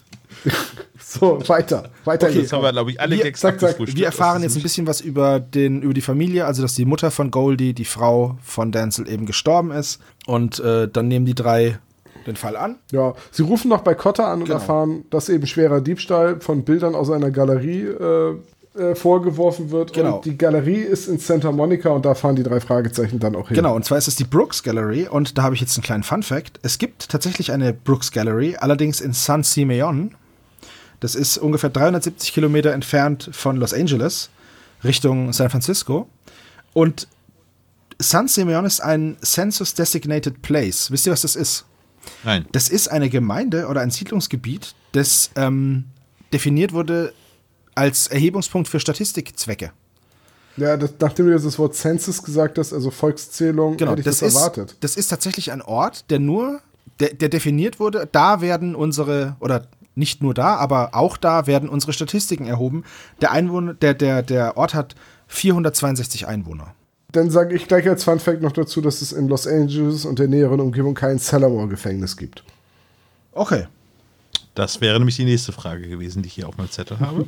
Ich habe die Szene jetzt Peter der Katzenschreck genannt, weil die drei Fragezeichen so schon, ach na gut, dann machen wir das halt, hingehen, um die bösen, bösen Katzen von dem Zwerg-Chihuahua zu verscheuchen. Alter, ein Zwerg-Chihuahua, was ist denn das eigentlich für eine Bastardisierung der Natur? Also Chihuahua ist schon. Fragen wir doch Olaf, der hat doch mal eine Webseite über die Viecher gemacht. Oder, oder auch nicht. Tja, wenn diese Aussage stimmt. ne? Ihr Jonathan Frakes. Wer weiß, wer weiß, ob die stimmt. Das frage ich dich ja jetzt, Olaf. Wie groß ist denn so ein Zwerg-Chihuahua? Ich habe keine Ahnung. Also ich würde sagen, ein Chihuahua ist so groß wie mein Fuß. Ist der Zwerg-Chihuahua so groß wie dein großer C? Nenne ich einen äh, Chihuahua Fußhupe, irgendwie so. Dementsprechend, nee, keine Ahnung. Also gibt es denn noch kleinere Chihuahuas? Das ist ja der mexikanische Hund, ne? Also. Ja, ja. Hat er so ein Sombrero auf? Und immer, Ja, so, genau. immer so rasseln in der Hand. Oder wird von einer Mariachi-Band verfolgt? So, jetzt haben wir auch da alle Klischees. Klein ist keiner irgendwo. Also ich finde, ja gut, okay, also er hat halt diesen, ähm, diesen Zwerg-Chihuahua, also dieser Mr. Brooks, der Ja. Galeriebesitzer. Reden wir müssen über Mr. Brooks. Genau, kommen wir von dem einen Klischee des Rassismus und des Schwarzen hin zu Mr. Brooks. Genau, zu einer Darstellung eines, ja, wie nennt man das jetzt? Eines sehr, sehr metrosexuellen, auf jeden Fall dargestellten Nee. Mannes. Nee, sorry. Ähm, das ist nicht metrosexuell. Also metrosexuell war ja, ist ja fast schon so ein Kampfbegriff für Männer, die ihre weiche Seite zeigen, die sich die Hände eincremen oder einen Zopfgummi tragen oder so. Ne? Das gab's ja. Okay, ich glaube, für beides gibt es einen Grund. Trockene Haut nach der Arbeit und Haare im Gesicht. Weißt du, wenn, wenn mit den Leuten Witze gemacht werden, finde ich das auch vollkommen in Ordnung. Wenn über die Leute Witze gemacht wird, ich sag jetzt mal hier, ich weiß nicht, was diese Darstellung von Mr. Brooks soll, weil ab, also irgendwie wirkt er ja in seiner Darstellung, würdest du ja sagen, okay, übertrieben feminin, so eher nichts, was wir jetzt mit so einer männlichen Stimme wie dir von Suko äh, kombinieren würden oder mit so, so einem harten Kontrast zu Denzel, der halt so klingt, als würde er morgens einen ganzen Baum als Zahnstocher benutzen. Aber irgendwie ist er ja in seinem Vorgehen unglaublich ruchlos. Ja, ja. Also Ja, der, das passt der irgendwie nicht so zündet richtig zusammen. drei Gebäude an, der versucht mehrfach Leute umzubringen, der schneidet Bremsschläuche durch, der schlägt Bob nieder. Der, am Ende äh, bedroht er Inspektor Cotter sehr inkompetent mit einem Schraubenzieher. Der wird doch wohl ein Teppichmesser in der Galerie haben. Warum nimmt er einen Schraub? Egal. Aber da kommen wir später zu. Aber der ist halt ein äh, wirklich ein absolut moralbefreiter Schwerverbrecher. Ähm, würde ich die Rollenkonstruktion nur auf die Schlussszene zurückführen. Also es wirkt ein bisschen so für mich auf jeden Fall, dass, dass er genau so ist, also eben, na, nennen wir ihn jetzt mal, sehr feminin, irgendwie, damit er eben diese Verwundbarkeit über sein Chihuahua bekommen kann. Damit diese Schlussszene gewaltfrei gelöst werden kann. Das ist für mich der einzige Grund, warum er quasi so dargestellt wird. Weiß ich nicht, ob ich da mitgehen würde. Ähm, ich bin jetzt kein sehr femininer Charakter. Wäre ich in der Position und mein Hund würde bedroht werden, wäre hätte ich auch gesagt, ja, nee, gut, komm, egal, jetzt dann gebe ich jetzt auf. Du, du hast aber auch keinen Zwerg-Chihuahua. Nee, mein Hund würde dir halt die Beine abbeißen, aber nein, aber so Dieser äh, gefährliche Kampfhund. Ja, richtig. Okay. Nein, aber ich weiß nicht, ich, du hattest ja kurz gesagt, Olaf, dass das nicht so zusammenpasst, aber ich finde, das ist doch mal eine coole Darstellung. Ja, einfach so ein mieser Verbrecher. Das schließt sich nicht ja, da, aus. ja, da ich hast finde, das recht ist halt es gibt bei, bei James Bond zum Beispiel gibt es ja auch äh, die beiden Schwulen, die James Bond irgendwie aus, äh, aus Rache irgendwie jagen und dann am Ende über Bord gehen und in die Luft gesprengt werden. Ja, ich finde es, also ich finde es passt. Warum sollte das nicht zusammenpassen? Ich finde es auch super, dass das ähm, die ganze Zeit auch nicht thematisiert wird. Dieser Mann taucht auf, verhält sich, wie er sich verhält, aber da wird nicht drüber gelacht, da werden keine Witze gemacht, da wird nicht gesagt, ach, guck dir mal den an. Das ist einfach so, das wird akzeptiert und Punkt. Und dann stellt sich halt raus, er ist halt ein mieser Verbrecher. Okay, deswegen kriegt er halt mit den drei Fragezeichen zu tun. Ja. Nicht aus anderen Ich sag, Gründen. ich sag Ja, mal so, gu- ich, ich, ich Punkt, bin da ja. ganz bei dir von wegen, ähm, erstmal finde ich es gut, dass so ein Charakter auftaucht. Ich glaube aber, dass die Charakterisierung im Hörspiel daher stammt, dass er im Buch halt auch einen Zwergchihuahua hat. Und dann war, glaube ich, einfach klar, na, ein Mann, der einen Zwergchihuahua hat, der ihm wichtiger ist als alles andere, der muss so sein. Und den müssen wir so spielen. Und dann ist es schon fast wieder zu Klischee.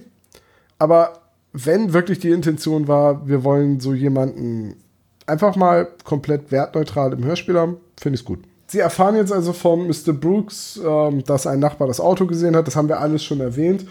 Und sie kriegen aber auch neue Anhaltspunkte. Denn sie erfahren, dass es um Bilder von einem gewissen Mendelstein, äh, Entschuldigung, Mendelstein geht. Ganz genau. Allerdings, die, eigentlich ist die nächste Szene viel wichtiger, wo die drei Fragezeichen im Knast sind. Zusammen mit Goldie äh, Danzel besuchen und seine Seite der Geschichte hören. Wir sollten noch kurz erwähnen, dass diese Mendelstein-Bilder aber auch aus dem Nichts aufgetaucht sind, ne? Die, äh, so nach und nach taucht Genau. immer mal wieder ein Mendelstein auf. Aber nach seinem Tod, der Mann ist schon lange verschieden und jetzt erst kommen 40 eben Jahre, diese. Bilder Mhm. auf und jetzt sind es auf einmal, wie werden die halt sehr gehypt. Ja. Ich, ich möchte an der Stelle, ja, okay, gut, an den 40 Jahren, die genannt werden, könnte man doch ablesen, wie alt Denzel dann eigentlich schon sein muss. Ja, Äh, richtig. und dann sei an der Stelle noch mal gesagt, ich möchte mal bezweifeln, dass Bilder, die so hoch gehandelt werden, also die so wertvoll sind, nicht einfach wertlos werden würden, nur weil man 40 Jahre später erfährt, die hat ein anderer gemalt. Das würde höchstens dazu führen, glaub, glaube ich jetzt, dass der andere Maler berühmt wird. Was wäre das für eine Sensation? Irgendwann kommt raus, die Bilder von Jackson Pollock sind in Wirklichkeit gar nicht von Jackson Pollock. So. Die Bilder werden ja nicht auf einmal über Nacht wertlos werden.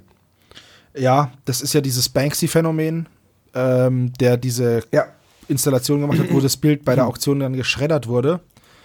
Und auf halbem Und Wege, und auf halbem Wege hat dieser Schredder angehalten und dadurch ist das Bild halt einfach noch um ein Vielfaches im Preis gestiegen, weil es halt ein lebendiges Kunstwerk ist im Endeffekt, äh, das vor, der Augen, vor den Augen der Weltöffentlichkeit entstanden ist. Total cool.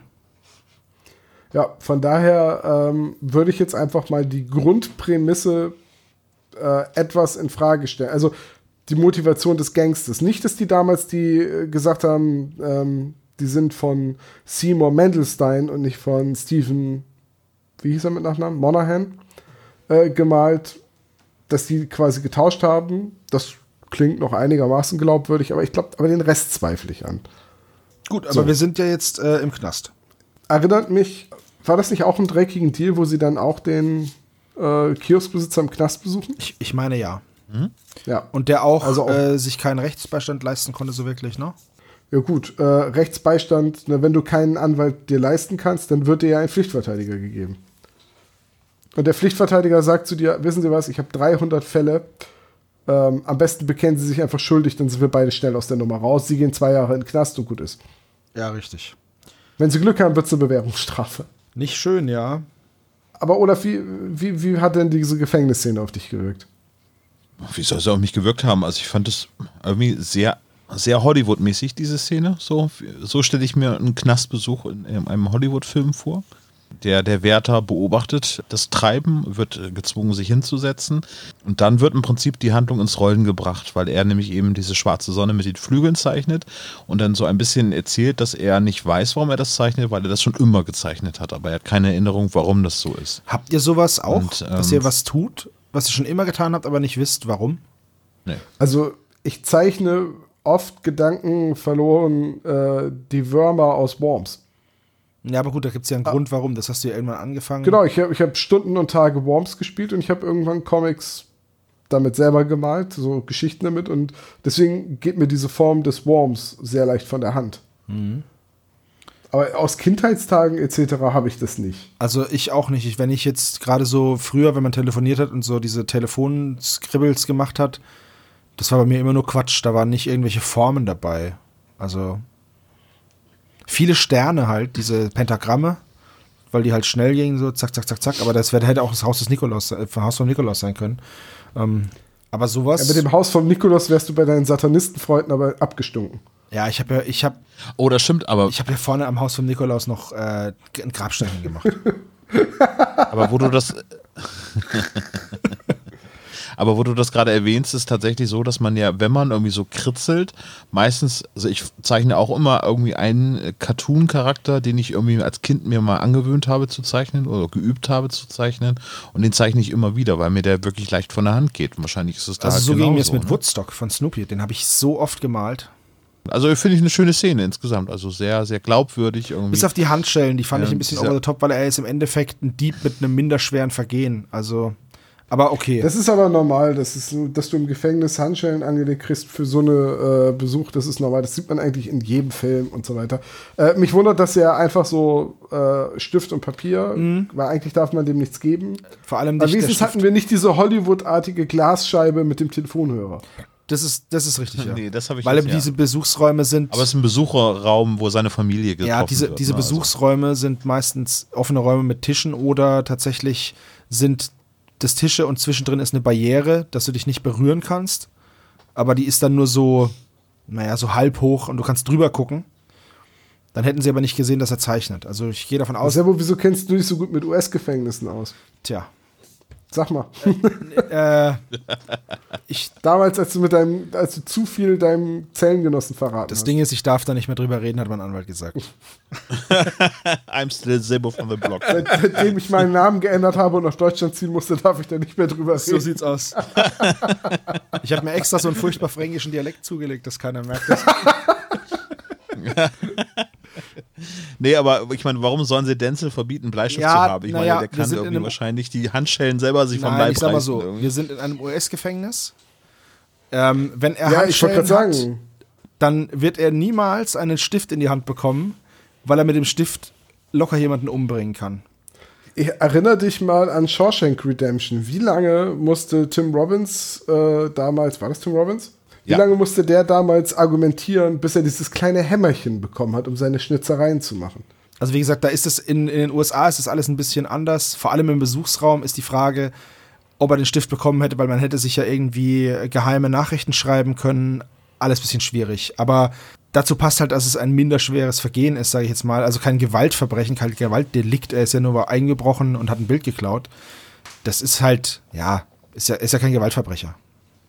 Da, das ist jetzt auch wieder die nächste Sache. Jetzt könnte man noch argumentieren, muss er dafür eigentlich in U-Haft? Ja, eigentlich nicht. Das ist ja das, was ich vorhin gesagt habe, dass das so krass ist, dass er auch aus einer Situation rausgeholt verhaftet wird, ähm, wo es halt einfach. Besteht denn wirklich so viel Fluchtgefahr? Hätte man da nicht einfach eine Kaution festlegen können? Und, aber gut, wer weiß, egal, komm. Äh, er sitzt halt im Gefängnis, es ist für die Handlung wichtig, dass er nicht die ganze Zeit mitermitteln kann. Genau. Äh, von daher ist das jetzt einfach so. Übrigens wird hier erwähnt im Buch, dass Goldie bei ihrer Großmutter in Glendale lebt. Das kann dann ja nur ihre Großmutter väterlicherseits sein, weil ihre Großmutter mütterlicherseits ist doch Mrs. Nee, das ist ja auch Mrs. Hopkins. Dann ist das, dann ist in Glendale die Großmutter mütterlicherseits. Ja. Warum? Dann sind ja beide Großmütter quasi im Buch wichtig. Ja, ist doch schön. Tja, gut. Das ist doch schön, So, dass die Familie so gehen wir zur, zur nächsten Szene, wo sie wieder auf dem Schrottplatz sind. Genau. Diese schwarze Sonne ist halt ein einzigartiges Bild von Mendelstein und dieses Symbol ist halt vorher nie aufgetaucht auf, den auf diesen Bildern. Das sollte man noch dazu wissen. Das heißt, dieses gestohlene Bild ist tatsächlich das einzige, auf dem man diese Sonne sehen kann, was nochmal diesen Verdacht erhärtet, sage ich mal, dass es tatsächlich, ja, dass Denzel das geklaut hat. Und äh, sie finden raus, dass der Künstler, also dieser Mendelstein, dass der in Santa Isabel gelebt hat. Und dann entschließen sie sich dahin zu fahren. Ja, klassische Recherchearbeit, finde ich sehr gut. Äh, gut, also nach dem Knast sind wir jetzt in einem kleinen beschaulichen Dörfchen, in einem, was ist das, Ja. eine Kneipe? Die sind jetzt in der Kneipe am Kai, gehen da rein und da haben wir Ja. natürlich die, die klassische Kneipen-Szenerie, ne? Mit so bärbeißigen Leuten und so einem Wirt hinter der Theke, der, wie wurde sein Gesicht beschrieben? Mit einem holzigen Gesicht, knarz, knarzigen Gesicht irgendwie so? Holz im Gesicht wie Pinocchio. Ja, nein, äh, tatsächlich, wurde das doch so gesagt, oder? Der Ja, gerade dabei schon, ist, mit ja. einem fleckigen Lappen den Dreck gleichmäßig auf dem Tresen zu verteilen. Hey Ranger! Typen wie dich können wir nicht besonders gut leiden. Ja, so ungefähr ist die Szene doch. Und dann der Greis wird dann von Jürgen Thormann gesprochen. Und man denkt so, hallo, hallo, Jürgen Thormann mal eben schnell in so einer Szene verbraten. Ja, richtig. Der war halt gerade da. Entweder hat er gerade einen Ja, ja, Spaziergang stimmt. gemacht und war in der Nähe oder der hat ja vorher da beruflich zu tun. Es wird übrigens verwittertes Holzgesicht gesagt. Ja, es, Ähm. es ist schon krass. Ein Gesicht wie Treibgut. So, und da habe ich mich dann was gefragt. Weil die USA, da habe ich mir vorher nie Gedanken drüber gemacht, aber beim Hören dieser Folge kam es mir dann irgendwie. Die USA sind ja was den Konsum von alkoholischen Getränken und den Jugendschutz angeht, deutlich rigider als jetzt, sagen wir mal, Deutschland. Ja, richtig. Führerschein, Ich- ich weiß Führerschein mit 16, check. Knarre, check. Bier, wow, wow, wow. Ich weiß gerade gar nicht, ist rigide, da, Überraschungseier. Wow, wow, wow, wow. Ist rigide da das richtige Wort? Ähm, sie, na doch, sie sind strenger. Sie sind doch, das passt schon. Naja, besser als Frigide. Also, Das sind sie auch. Ähm, jedenfalls habe ich dann überlegt, so, wie ist das eigentlich so in den USA? Du darfst ja Alkohol erst ab 21 trinken. Was ist denn mit dem Betreten von Lokalitäten, in denen Alkohol ausgeschenkt wird? Weil wir kennen das alle aus Filmen und Serien, dass immer Leute Fake-Ausweise und Fake-Führerscheine brauchen, um irgendwie in eine Kneipe reinzukommen oder in eine Bar oder in einen Nachtclub. Das ist eine sehr Und- gute Frage. Ja, ich habe das dann. aber Ich die hab, drei Fragezeichen sehen aus wie Mitte 40. ja, das stimmt, aber ich habe es recherchiert. Oh, hau raus. Mit der Hilfe von dem Lead-Vocalist der besten Band der Welt. Ähm, Du hast mit Farin Urlaub geredet? ja. Krass. Ja, genau. Äh, Und Ty lässt ausrichten, in Wisconsin ist es ein bisschen anders, aber in Kalifornien, äh, Kalifornien ist es tatsächlich so, ähm, dass es an Kneipen Schilder gibt. Es gibt pinke und grüne Schilder. Und grün, dann darfst du zwar rein mit Erziehungsberechtigten und so weiter, aber in der Regel Kneipen, also reine Bars, Pubs etc., darfst du mit unter 21 Jahren nicht betreten. Tatsächlich ist es aber so, wenn du jetzt zum Beispiel ein Restaurant hast, das auch einen Barbereich hat, äh, dann darfst du als Jugendlicher dieses Restaurant betreten, du darfst aber nicht in den Barbereich. Also auch nicht an die. Und das stelle ich mir aber schwierig vor, weil wenn du nicht jetzt, an den Tresen. Ja, aber wenn du, Du jetzt da was bestellen willst, so, ich sag jetzt mal eine Cola noch, so für to go oder so. Du darfst nicht in den Barbereich. Das Wow. heißt, du musst im Restaurantbereich die Cola bestellen. Und ähm, in manchen Lokalitäten darfst du halt mit einem Erziehungsberechtigten eintreten. Aber ich glaube, wir können ziemlich sicher sagen, wenn das ein, eine Kneipe, eine Bar, eine Hafenkneipe ist es ja, ist, äh, eine kleine Kneipe am Kai hieß es in diesem Fischerdorf, dann wird da Alkohol ausgeschenkt. Und dann wäre der erste Spruch, den die drei Fragezeichen beim Betreten hören würden, Jungs, ihr habt hier nichts zu suchen. Die dürften da nicht rein. also, Moment, beim Grünen darfst du mit rein mit Erziehungsberechtigten, beim Pinken nicht. Ja, ich müsste das nochmal nachsehen, ähm, äh, wie das genau mit diesen Schildern geregelt ist, aber ich glaube, es ist ziemlich sicher, dass du eine Kneipe in Kalifornien als äh, Minderjähriger nicht betreten darfst. Also, das ist echt. Also, dieses mit dem, mit dem Restaurant und die Bar nicht aufsuchen, das ist äh, richtig bescheuert. Also, da bin ich. Ja. Das, also, Ne? Also mit einer Waffe überfallen Ja, ist das okay. auf als jeden Fall. Nein, ne? das Also- Ding ist halt einfach, ich habe mich immer gefragt, warum, warum zur Hölle rauben die diese Liquor Stores aus? Äh, warum klaut man Schnaps? Aber okay. Nee, Man klaut, man klaut das Geld. In Na- erster Linie klaut man das Geld. Ja, aber du weißt, was ich meine. Die, die nehmen auch immer Ja. Schnaps mit. Und dann denke ich mir halt so, hm, okay, interessant. Ich- Ich hatte dann äh, auch gefragt, so, ist das eigentlich in, bei euch auch so, dass, also ist das wirklich so, dass man keinen Alkohol in der Öffentlichkeit trinken darf? Und ja, ist tatsächlich so. Und ich so, das heißt, man muss den wirklich in so eine Papiertüte tun? Und er, ja, muss man nicht. Okay, wenn ich euch jemals besuchen komme, ich will das machen. Ich will Alkohol aus einer Papiertüte trinken. Woraufhin er, er so meinte, Tom, das ist eine ziemliche, das ist eigentlich was für ähm, ähm, Obdachlose und Penner. Ich so, du meinst abgehalfterte Detectives. Von, von daher, die drei Freizeichen, wir können sicher sagen, die dürfen keine Kneipen betreten. Falls es jetzt jemals wieder in irgendeiner Folge auftaucht, drei Fragezeichen in einer Kannst du Kneipe. jetzt sagen, wie unrealistisch? Ja, ne? total. Das, das ist so weit weg von der Lebenswirklichkeit in Deutschland, wo du in eine Kneipe gehst mit, dein, mit deinem Kind und das Kind dann an die Bar gehen kann und dir noch ein Bier bestellen kann. Das, das ist so Ach ja, kannst du das? Ich kenne das nicht mehr. Olaf, warte noch, warte noch vier Jahre, dann kann deine Tochter das auch. Ich wollte gerade sagen, dass sie seit drei Monaten quasi gefühlt zu Hause Nein, bin. aber Aber tatsächlich ist es so, ähm, das haben die Lords of the Trident auch während ihrer Europatour gesagt, so, ihr dürft im Auto Alkohol trinken, solange ihr nicht der Fahrer seid. Ja, natürlich. du darfst sogar Alkohol Wow. trinken, wenn du der Fahrer bist, wenn du dann, wenn du, wenn du angehalten wirst, nicht den Promillewert erreicht hast.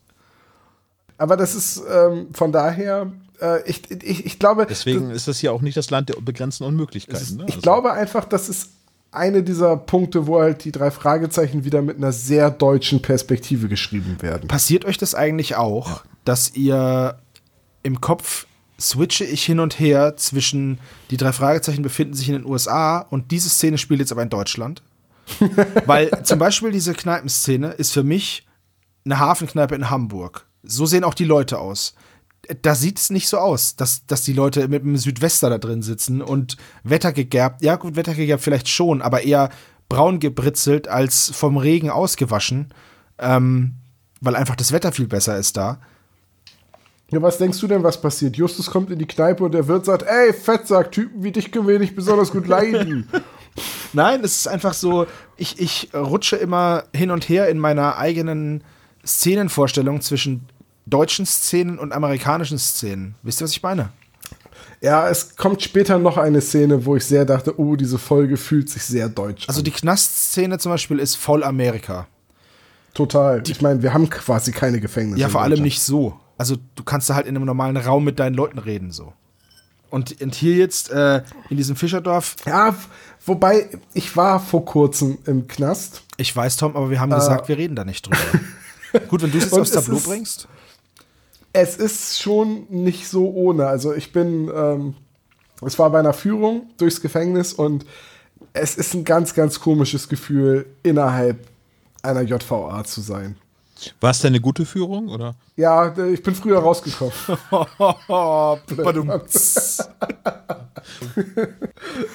Gut, egal, sei es drum. Also die drei Fragezeichen sind in der Kneipe und jetzt helft mir mal eben. Die Szene mit dem, äh, mit Jürgen Thormann, Ja. mit dem Kreis, der die warnt, dass sie Abstand halten sollen. Warum ist die drin? Das ist doch nur für Spooky Effects oder? Das ist, das Ja, ist auch wieder Jumpscare dafür da, dass ja. du diesen Follister erstmal komisch findest. Das ist auch wieder, um die Grundstimmung zu setzen für die nächste Szene. Meiner Meinung nach. Weil, wenn man einfach sagt, ja, der wohnt da hinten, ist so ein bisschen so ein Einsiedler, dann fährst du da hin und dann ist da so ein Kauz und der hackt Holz vor seiner Butze und so, weißt du? Dann ist das ein ganz anderes Herangehen, als wenn du sagst, das ist der schwarze Mann, geht weg. Das ist so ein bisschen wie bei Master of Chess, dieses Schloss. Ja, aber warum ist das der schwarze Mann? Also, warum ist es nicht, warum ist es nicht der bärbeißige alte weiße einfach Mann weil, irgendwie mit einfach weil Schrotflinte? die weiße so? Frau und der schwarze Mann ähm, mythologische oder mystische Gestalten sind. Nicht mythologisch, mystisch. Ja, aber es hätte ja auch der, der, der alte Rassist äh, sein können, hier wie bei Gran Torino von das. Ja, aber es ist halt, ähm, ich weiß nicht, also der schwarze Mann ist halt, diese Bezeichnung ist halt sehr gruselig. Auch da gibt es wieder äh, True Crime Podcasts, die solche Sachen behandeln, ähm, weil dieser schwarze Mann ist halt einfach so ein, ja, einfach so ein, so, ja, so, so ein Schreckgespenst einfach, ne? Ähm, und ich glaube, da, da wird halt ganz klar damit gearbeitet, dass jeder den schwarzen Mann kennt und sich da was drunter vorstellen kann, das mit was Unangenehmem ähm, verbindet, außer jetzt sage ich mal im Kindergarten, wenn du Wer hat Angst vor dem schwarzen Mann spielst. Ich fand jedenfalls Jürgen Thormann, so leid mir das tut, so toll ich die Stimme finde, ich fand dieses, den Teil der Szene überflüssig. Ja. Gut. Dann begeben wir uns aber in den Wald, denn jetzt suchen sie den Mr. Forrester auf. Ja. Und es ist wie immer, sie können nicht zum Grundstück hinfahren. Wenn irgendwo ein spukeliges Haus ist, können die nicht hinfahren. Die müssen immer laufen. Ähm, ja, es ist tatsächlich so, dass das Gebäude halt sehr tief im Wald ist und deswegen mit dem Auto nicht so gut zu erreichen. Und ich glaube, sie wollen sich auch anschleichen und ein Aber Auto hört warum man halt doch kommen. wollen sie sich in der Dämmerung an jemanden anschleichen, von dem sie gesagt bekommen, geht da nicht hin und die wollen aber was von ihm wissen. Diese Szene habe ich nicht so ganz nicht so ganz gecheckt, warum die jetzt zum Beispiel drin ist. Weil im Endeffekt ist es auch nur Grusel, Grusel. Aber das ist ja ein, ein äh, bewährtes Schon, Mittel. schon, aber warum muss ich das in diesem Fall, wo es doch sehr, der ist ja sehr geerdet, dieser Fall. Warum muss ich da so ein seltsames Mystery-Element reinbringen, das überhaupt nicht nötig ist? Die Geschichte ist ja auch so schon spannend. Warum Ja, aber das ist, Vielleicht ist aber das, das- ist auch ein, ein, ein gängiges Mittel, was gerade Marco Sonnleitner sehr Okay. gerne verwendet. Warum muss der grüne Kobold da durch die Wohnung tanzen, obwohl es nur darum geht, dass die Frau irgendwie auf Öko spielt, aber dann doch irgendwie einen Pelzmantel haben möchte? Und ich hätte jetzt fast versucht, das in Schutz zu nehmen und zu sagen, vielleicht war das eine Anforderung des Verlags. Es ist immer noch eine Drei-Fragezeichen-Folge. Äh, es muss auch was Übernatürliches drin vorkommen. Aber ja, ich fand es auch komisch. Es ist genauso wie das Bob dann von einer weißen Gestalt Ja, geschlagen wird. Übrigens, Von dem Yeti. bevor ich es vergesse, das ist jetzt die eine von zwei Stellen, wo die Handlung im Buch vom Okay, dann Hörspiel fassen wir das ganz kurz zusammen. Im Hörspiel versuchen sie halt ähm, an das Haus ranzukommen, werden dann von Hundegebell vertrieben, finden dann raus, das war nur vom Band, ähm, gehen dann ans Haus dran. Bob wird dann niedergeschlagen von dieser weißen Gestalt und der Forrester kommt raus und äh, bedroht sie mit einer Waffe. So. Ja, und im Buch ist es so, dass die drei Fragezeichen ähm, deutlich länger in Santa Isabel sind. Sie müssen da ei- eine, sie werden total durchnässt auf der Flucht vor den Werwölfen, wie Peter es nennt, äh, und müssen dann eine Nacht quasi da im, in der Gegend bleiben, finden dann eine sehr heruntergekommene Herberge mit einer sehr fürsorglichen Mrs. Maverick, die da ähm, die Haushälterin ist. Und dann ist es am nächsten Tag, wo sie zum Haus gehen und eine andere Route nehmen und dann entdecken, dass das wohl Tonbandeinspielungen waren. Und äh, dann geht Bob noch mal alleine zum Haus und mit, der, mit einer Digitalkamera aus dem Handschuhfach, weil er meint, ein Mendelstein-Gemälde im Haus gesehen zu haben, fotografiert das dann. Dann wird er niedergeschlagen von dieser weißen Gestalt, fotografiert die quasi noch beim Hinfallen, äh, einmal heimlich. Und dann ist es wieder genauso. Dann müssen sie genauso erst wieder zurück und da anrufen und dann ist der Vollester auf einmal ganz Ja. nett und will sie doch empfangen.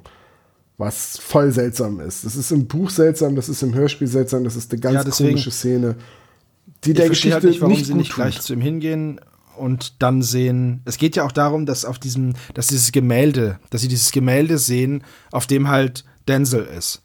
Als Junge, ne? Mit diesem Blutschwamm im Gesicht. So. Darum geht's ja auch. Sehr wichtig. Aber der Rest halt nicht. Ja, es ist schon wichtig, dass der ist Mendes ja okay, aber das könnte man auch sehen. Ding Dong, hallo. Ach, guck mal. Weißt du?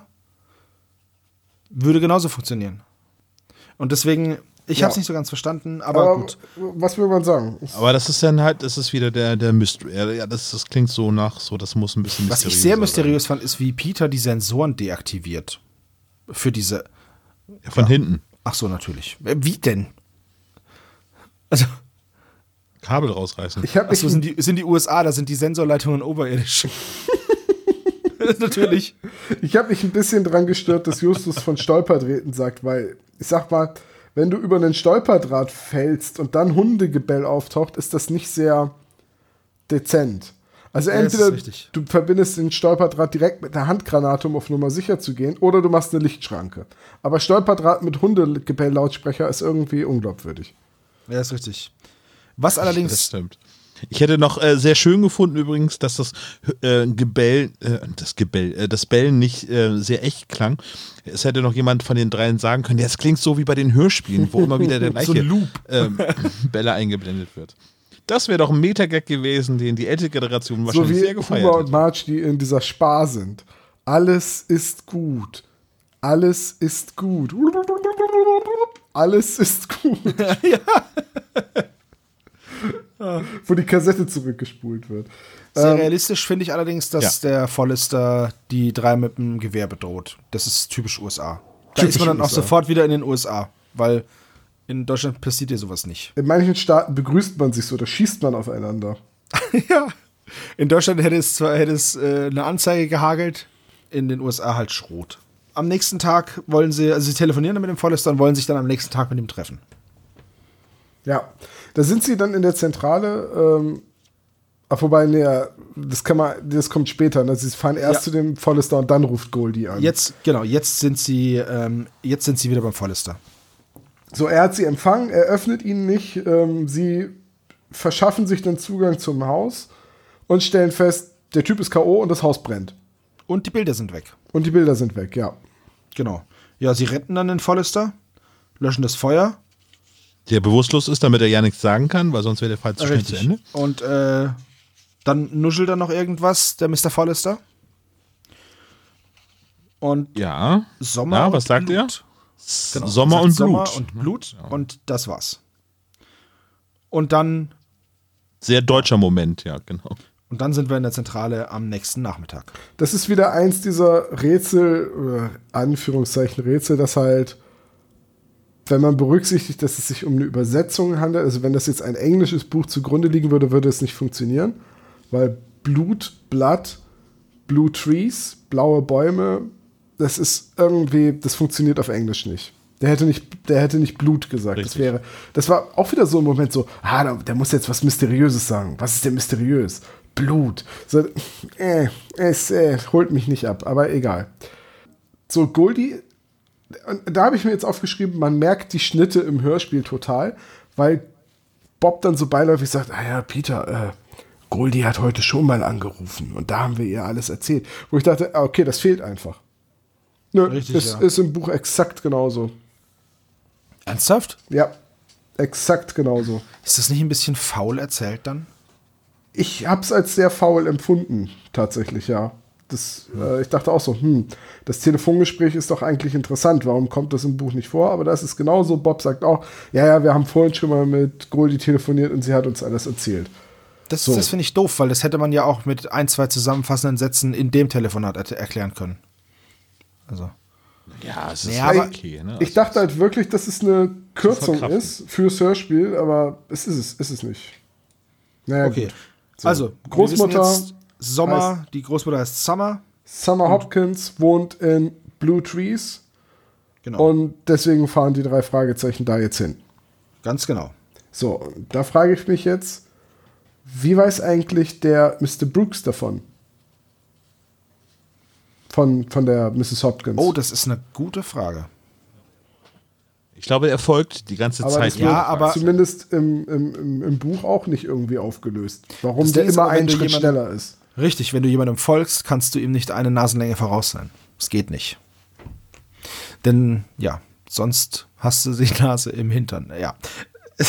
Nein, du kommst halt, also ich, das ist immer so eine, das sind immer so Sachen, ja, du willst halt diesen, diesen Überbösewicht halt haben, der immer eine Nasenlänge voraus ist, aber es fehlt dann halt, wie kommt er an die Info? Das stimmt schon. Und du kannst nicht immer sagen, ja, ist alles verwandt. Also, das, das geht halt auch nicht. Ist ein bisschen komisch. Äh, jetzt kommen sie dahin und Mr. Brooks hat ganz kreativ die Großmutter betäubt und das Haus angezündet. Sein Playbook ist recht dünn. Ja, genau. Der hat halt nicht so viele Tricks, nicht so viele Asse im Ärmel, die, die er als Krimineller machen kann. Im Buch ist es auch schon den dritten Brand, den er legt. Also er zündet im Buch auch den Schrottplatz, also die Freiluftwerkstatt an und ähm, hinterlässt eine Notiz, dass man sich aus der Sache raushalten soll. Und also Das will die drei, Fragezeichen im Boxer und jagen. Also der ist wirklich ein Schwerkrimineller. Und, Ja. und hier jetzt auch wieder. Er betäubt die Großmutter im Badezimmer mit Chloroform, schleift sie in einen Schaukelstuhl und zündet dann ihre Bude an. Ja. Ist das so? Sehr schön fand ich den Bob, wo ich dann noch drauf gewartet habe, dass er sagt: Hier, Justus, riech mal, riecht das nach Chloroform. Ja, aber ist das äh, so sinnvoll? Ich meine, wenn Also- du die alte eh umbringen willst, warum dann erst betäuben und das Haus anzünden? Ähm, aus dem einfachen Grund des Nachweises, ob die Person zum Zeitpunkt des Brandes noch gelebt hat.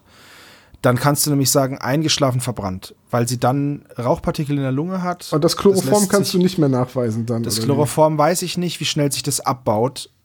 Das müsste ich nachgucken, aber du, wenn, wenn zum Zeitpunkt des Todes ähm, das Feuer halt noch nicht brennt, dann hast du keine Rußpartikel in der Lunge und dann ist klar, dass es ein Mord war. Ja, gut, okay. Gut, du solltest aufhören, solche True Crime Podcasts zu hören. Das ist langsam echt spooky, wie du solche Sachen einfach so aus dem Ärmel schütteln kannst. So, ach ja, übrigens, äh, das ist leider kein perfekter Mord. Ich würde das so und so machen, weißt du. Und Naja, ich, es ist, es macht, es macht Sinn, wenn du es als einen Unfall tarnen willst. Dann macht es voll Sinn, das so zu machen. Weil du halt die Person in die Nähe des Brandherdes setzt. Das kannst du, die Frau hat sich eine Kerze angezündet. Deswegen ist auch die, die Methode Kerze total sinnvoll. Das ist jetzt nichts, wenn du da jetzt einen Fleck Benzin hinschüttest, Brandbeschleuniger lässt sich, das lässt sich, das sieht man bei Brandermittlungen, weil man die, weil man die Quelle des Feuers findet. Die kann man immer feststellen. So, und wenn dann Brandbeschleuniger benutzt wurde, dann sieht man das an dem, an dem Brandbild. Und eine Kerze, die kann halt umfallen und den Vorhang anstecken, das ist, das ist alles im Bereich des Möglichen.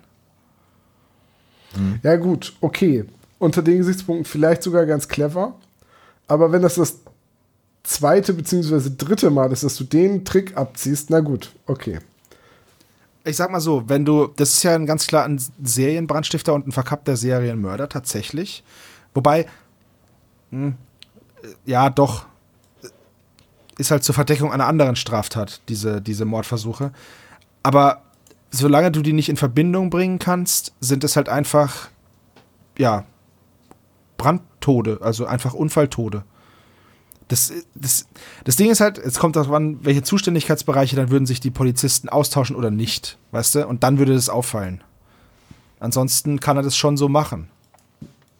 Per Ja, se eigentlich keine schlechte Idee, diese Szene. Ähm, ich finde es nur irgendwie so unkreativ, dass halt, dass, dass halt wirklich drei Feuer gelegt werden im, im, im Buch. Ja, das ist richtig. Auf der anderen Seite kannst du halt bei Feuer hast du immer noch diese Zeitverzögerung und die drei können halt in letzter Sekunde retten. Okay, Würdest du das jetzt- heißt, es ist würdest du Gas nehmen? doof. Würdest du Gas nehmen, wäre es schon wieder schwieriger, weißt du? So, jedenfalls, ähm, sie nehmen dann Mrs. Hopkins mit, die ja alles erklären kann und alles aufklären kann. Und dann hat Brooks, der die offenbar da beobachtet hat vorm Haus, die nächste tolle Idee und schneidet Bob die Bremsleitungen durch. Das ist jetzt und, und, und das Ding ist halt einfach, alles andere können Unfälle sein, das halt nicht. genau. Ähm, Das, Was ich jetzt, aber es wird erwähnt, dass es eine Motorbremsung geben soll äh, und dass er den Gang runterschalten soll, aber das scheint alles nicht zu funktionieren und sie wird immer, sie werden immer schneller. Das mag zwar bedingt sein, dass sie bergab fahren, aber mal ganz ehrlich, das muss man noch hinkriegen. ja, Wenn man kein Gas gibt, dann wird auch ein Motor automatisch Ja, ja, langsamer und ähm, nicht immer also schneller. wenn es bergab geht, ist natürlich, muss man das mit einberechnen. tatsächlich wäre das jetzt meine Frage, ob das im Hörspiel gesagt wurde oder nicht. Aber tatsächlich geht es bergab. Ja. Und dann Und kommt, und, und ja, dann ja, kommt also auch eine äh, am Ende Haarnadelkurve. gibt es ein Nadelöhr, ne? also das ist so eine Serpentine Genau, da kommt eine Haarnadelkurve und ähm, die Handbremse wird auch versucht, aber die ist halt irgendwann durch, weil der Wagen so schwer ist oder das Gefälle so stark, jedenfalls ist die Handbremse irgendwann durch. Und äh, Bob kann eben auch keine Motorbremsung vornehmen, also er kann nicht einen Gang runterschalten, sodass das Getriebe dafür sorgt, dass du mehr Drehzahl, also dass du mehr Kraft brauchst und den Wagen so runterbremst. Ähm, ist halt dieses Hollywood-Klischee von wegen, oh nein, jemand hat uns die Bremsleitung durchgeschnitten, wir sind jetzt in Lebensgefahr. Der Taxifahrer, der sie dann rettet und so weiter und so weiter. Ich habe da mal recherchiert, weil ich meine, mich dunkel zu erinnern, dass die meisten Amerikaner keine Schaltwagen fahren. Das heißt, runterschalten ist sowieso keine Lösung, wenn du in Automatik fährst. Jetzt müsst ihr mal schätzen, Ja, jein. ihr müsst jetzt mal schätzen, Ist doch der Käfer, ja, oder? ist Ja, der klar. Käfer. Der Käfer wird wahrscheinlich noch ein Schaltwagen sein oder könnte ein Schaltwagen sein. Äh, Käfer, Es gibt keinen Käfer mit ne, Automatik. der letzte Käfer wurde in Mexiko gebaut für den nordamerikanischen Markt. Von daher, Ja, aber ich, ich, ich denke auch, dass der Bob, dass Bob einen Mexika äh, also einen Mexiko-Käfer hat. Und die sind ganz normale Käfer einfach. Also, und ihr sagt, es gab, gab keinen Käfer mit Schalt. ich sag nicht, es gab keinen Äh, Käfer mit mit, Automatik, Automatik. aber ich sage, dass Bob keinen hat. Gut, trotzdem habe ich es recherchiert und deswegen frage ich euch jetzt einfach mal, was meint ihr, wie hoch ist der Prozentsatz an Schaltwagen in, US, in den In USA? den USA. Ja. Okay. Und zwar heutzutage und 1980. Okay, ich sage, no- 1980 waren es mehr, weil es da noch diese Lenkradschaltung gab, also dieser Oligomat nennt sich das, Hausfrauen, Hausfrauenautomatik, ähm, wurde das genannt in Deutschland. Ähm, ich würde sagen, da gab es mehr, da hätte ich gesagt 45 Prozent und heutzutage sind es vielleicht noch 23, 22, 20. Oder was sagst du? Also von, von Schalt. Also ich hätte umgekehrt gedacht, ich hätte jetzt äh, 90% gedacht Automatik und äh, in den 80er Jahren hätte ich auf 60% geschätzt. Es ist gar nicht schlecht, ähm, wie, wie ihr schätzt. Also äh, in, heutzutage sind etwa 10% aller Autos in den USA Schaltwagen. Wow, ist das wenig. Und 1980 waren es noch 35 Prozent. Naja. Ich kann echt ganz Ja. gut schätzen. Also von, von daher, ähm, ich gehe jetzt auch mal davon aus, dass Bob tatsächlich noch einen Schaltwagen fährt. Aber ich sag mal, der nächste Käfer, den er fährt, ist wahrscheinlich eine Automatik. So, Höchstwahrscheinlich. Bremsleitung, der nette Taxifahrer, der sie dann runterbremst und äh, abdrängt, sodass sie nicht äh, in der Haarnadelkurve in die, in die Schlucht stürzen. Wie praktisch, dass da immer gleich ein Abgrund ist in Kalifornien. Ähm, Das ist ja, krass, äh, oder? mitten im Wald. Äh, gut, aber was soll's. Von, von daher ist Der halt gute, so. der gute Looney Tunes-Moment. Das Narrativum hat es halt verlangt. Sei es drum. Äh, übrigens, der Taxifahrer heißt im Buch Julio und im Hörspiel klingt er überhaupt nicht wie ein Julio. Was hätte er singen sollen? Nee, aber oder im, im, im Buch wird, Ja, aber- ist das, glaube ich, ein junger Mann, Iglesias. mit, äh, also ein junger Hispanoamerikaner und im Buch ist, äh, und im Hörspiel ist das Onkel Ja. Vernon. schon Also- irgendwie. Wie gesagt, also, nein, er hätte nicht singen müssen als Julio, aber er hätte ja wenigstens ausstellen können, hey, Hombre, alles klar. Ey, Hombre, ich habe einen Sohn, der ist Enrique. Sieht sehr hey, gut Chico, aus. warum fährst du mir hinten drauf? That's what she said. Wow. wow. Okay, gehen wir schnell eine Szene weiter. Wir sind in Kottas Büro. Und jetzt werden die Karten auf den Tisch gelegt. Es ging die ganze Zeit darum, die Kunst zu verkaufen. Der Maler wurde berühmt durch seinen besten Freund. Die beiden haben zusammen eine Stiftung gegründet gegen Diskriminierung von Farbigen. Und daraufhin wurde der Maler Workaholic Single und Rabenvater in einem. Richtig. Weil er sich ja um äh, den Rassismus kümmern muss und dabei vergisst er seine Familie. Hat malt dann noch ein Auf. Bild von seinem Sohn, nachdem die weg sind.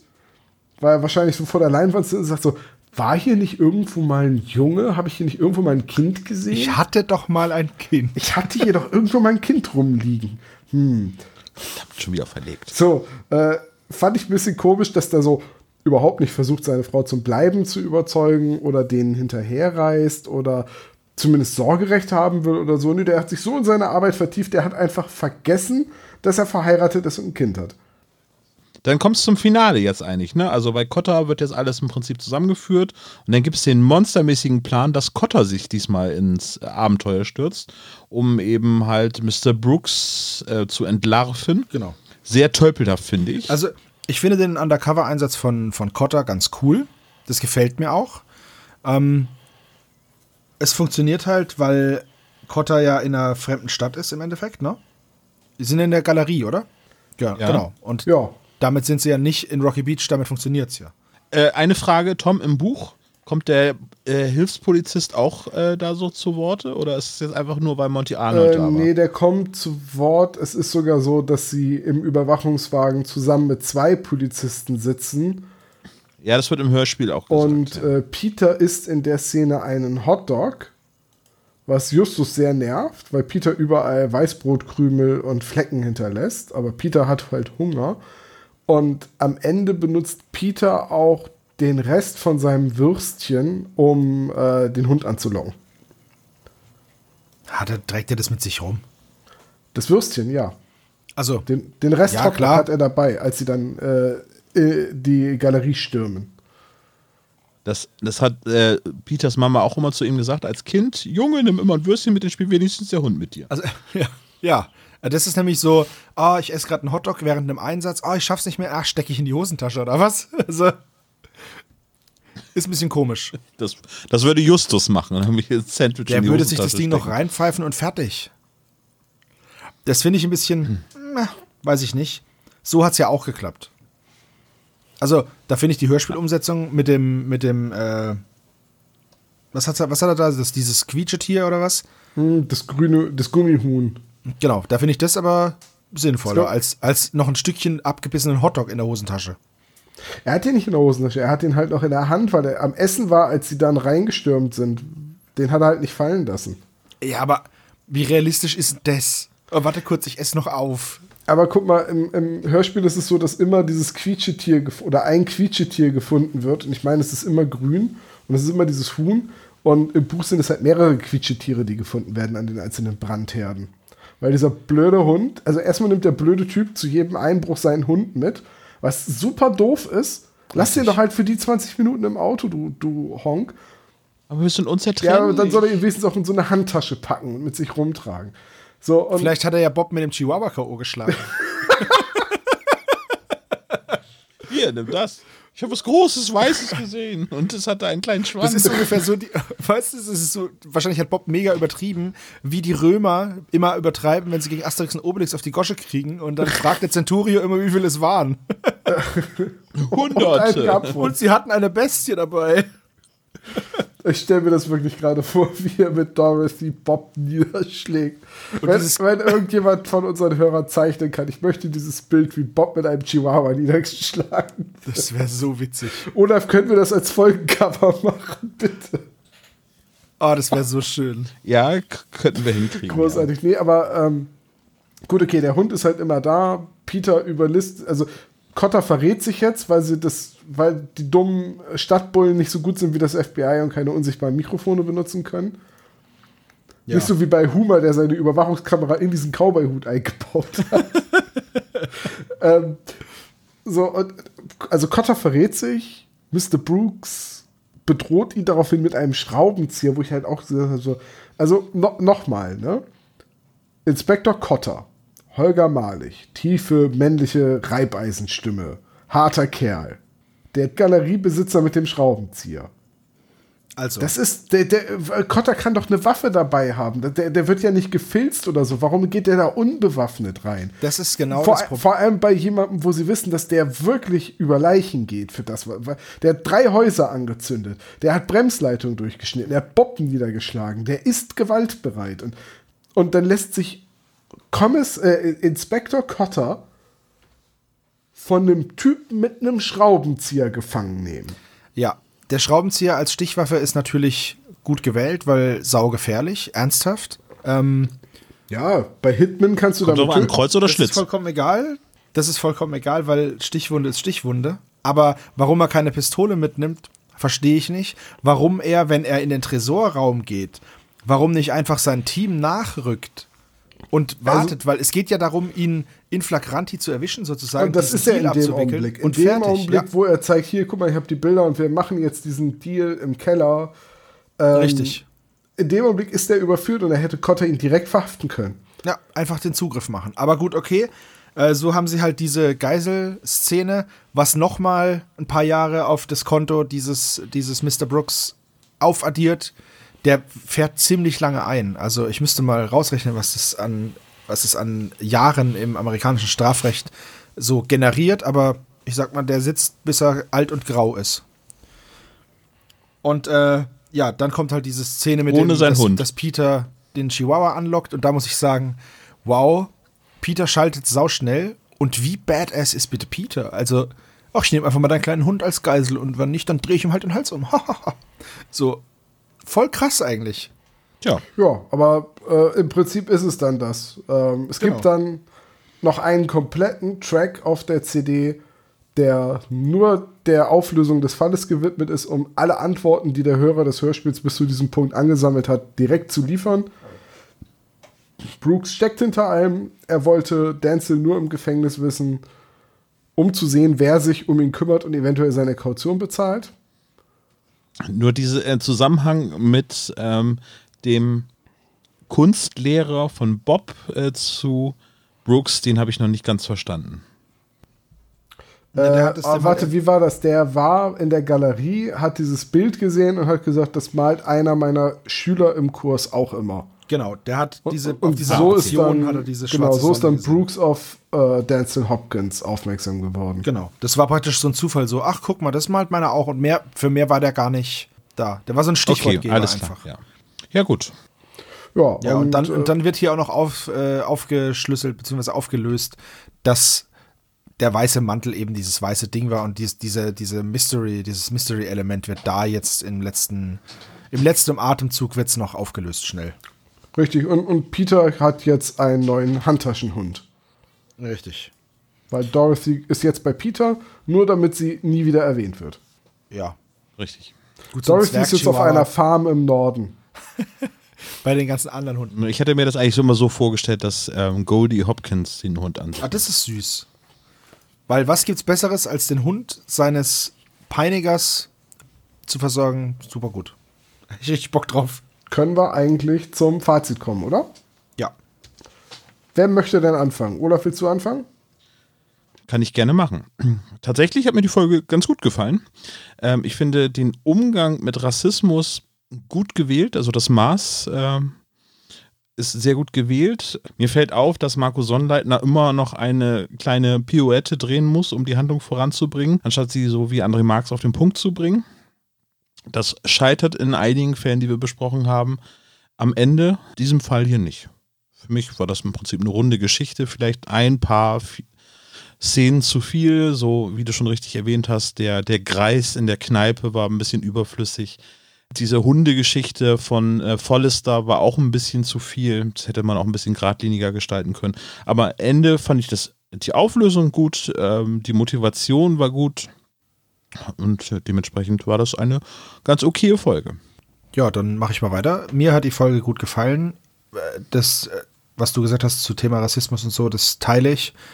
Ich fand es sehr gut gemacht. Kein erhobener Zeigefinger. Trotzdem wurde darauf hingewiesen und gezeigt, dass ich fand es halt schön, dass verschiedene Menschengruppen, sag ich jetzt mal Schwarze und auch ähm, eben dieser Mr. Brooks als Vertreter, ähm, einfach als das dargestellt wurden, was sie sind.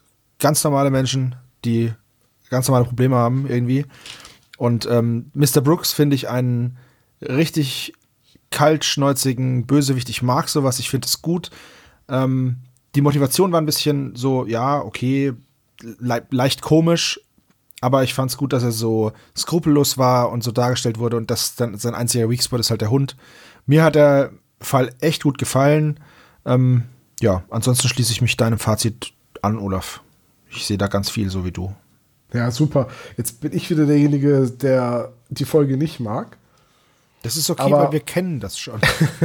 aber es ist nicht, also es ist jetzt nicht, dass ich die Folge überhaupt nicht mag. Ich finde die Folge in Ordnung. Was mir gefällt ist, dass es eine recht bodenständige Kriminalgeschichte ist mit einem ja sehr ruchlosen Bösewicht, der eine recht glaubwürdige Motivation hat und dessen Vorgehensweise mit Abstrichen nachvollziehbar ist. Es wirkt. Das, soweit haben wir das, äh, soweit stimmt Ja, es wirkt halt an, an ein paar Stellen, äh, ist die Vorgehensweise etwas sehr mh, hm, gewagt, weil wer sagt denn, dass derjenige, der sich um Denzel kümmert, überhaupt mitbekommt, dass er in den Knast geht? Ich, ich finde halt, der hätte wahrscheinlich wäre es irgendwie sinnvoller gewesen, wenn Brooks angefangen hätte, erstmal selber zu recherchieren, bevor er so drastische Schritte gegen äh, Hopkins einleitet, die dann auch dazu führen, dass er dann ein Gewaltverbrechen und Mordversuch nach dem nächsten begehen muss. Und irgendwie bleibt unterm Strich dann doch eine recht durchschnittliche Geschichte über. Ich weiß jetzt nicht, ob das gut ist, weil so schön typisch drei Fragezeichen und hat so schön viele Anspielungen und Anlehnungen an alte Geschichten der drei Fragezeichen, so aus der Crimebuster-Ära etc. Oder ob das total unterdurchschnittlich zu bewerten ist, so nach dem Motto, es ist Einheitsbrei. Ich glaube, da habe ich für mich noch kein abschließendes Urteil gefunden. Es waren sehr wenig Änderungen im Vergleich zum Buch. Du hast halt den brennenden Schrottplatz und, und äh, die heruntergekommene Herberge im Hörspiel nicht. Beides tut nicht wirklich Not, von daher muss man jetzt auch nicht zwangsläufig das Buch gelesen haben. Ja, ich, ich, ich, ich sag mal so, recht versöhnlich, die Folge hat ihre starken Momente, aber alles in allem ist sie mir zu, zu durchschnittlich. Ich weiß auch nicht, wie ich, das, wie ich das beschreiben soll. Sie haut mich nicht vom Hocker, so. Also alles in allem eine Folge, die ich doch ganz gerne gehört habe, die ich auch wieder hören würde, jederzeit, die allerdings nie zu einem meiner Favoriten aufsteigen wird. Ja, das trifft ja. es bei mir auch zu. Von daher schauen wir doch einfach mal, ähm, wie sich die Folge in unserem wissenschaftlich total akkuraten und noch nicht fertig überarbeiteten Klischee-Koeffizienten schlägt der jetzt schon Anleihen des neuen. Dafür sind wir umso überarbeiteter. Ne? Genau. Ich habe mir erlaubt, schon ein bisschen anzupassen, ja. Genau. Aber fangen wir doch einfach mal von vorne an. Tante Mathildas Kirschkuchen wird erwähnt. Das gibt zehn Punkte. Titus flext auf dem Schrottplatz wie ein Weltmeister. Das gibt nochmal zehn Punkte. Die drei Fragezeichen müssen auf jeden Fall helfen auf dem Schrottplatz. Das ist jetzt schon eine Anpassung, weil äh, sie müssen nicht entladen helfen, aber Peter muss äh, den Transporter in Ordnung bringen.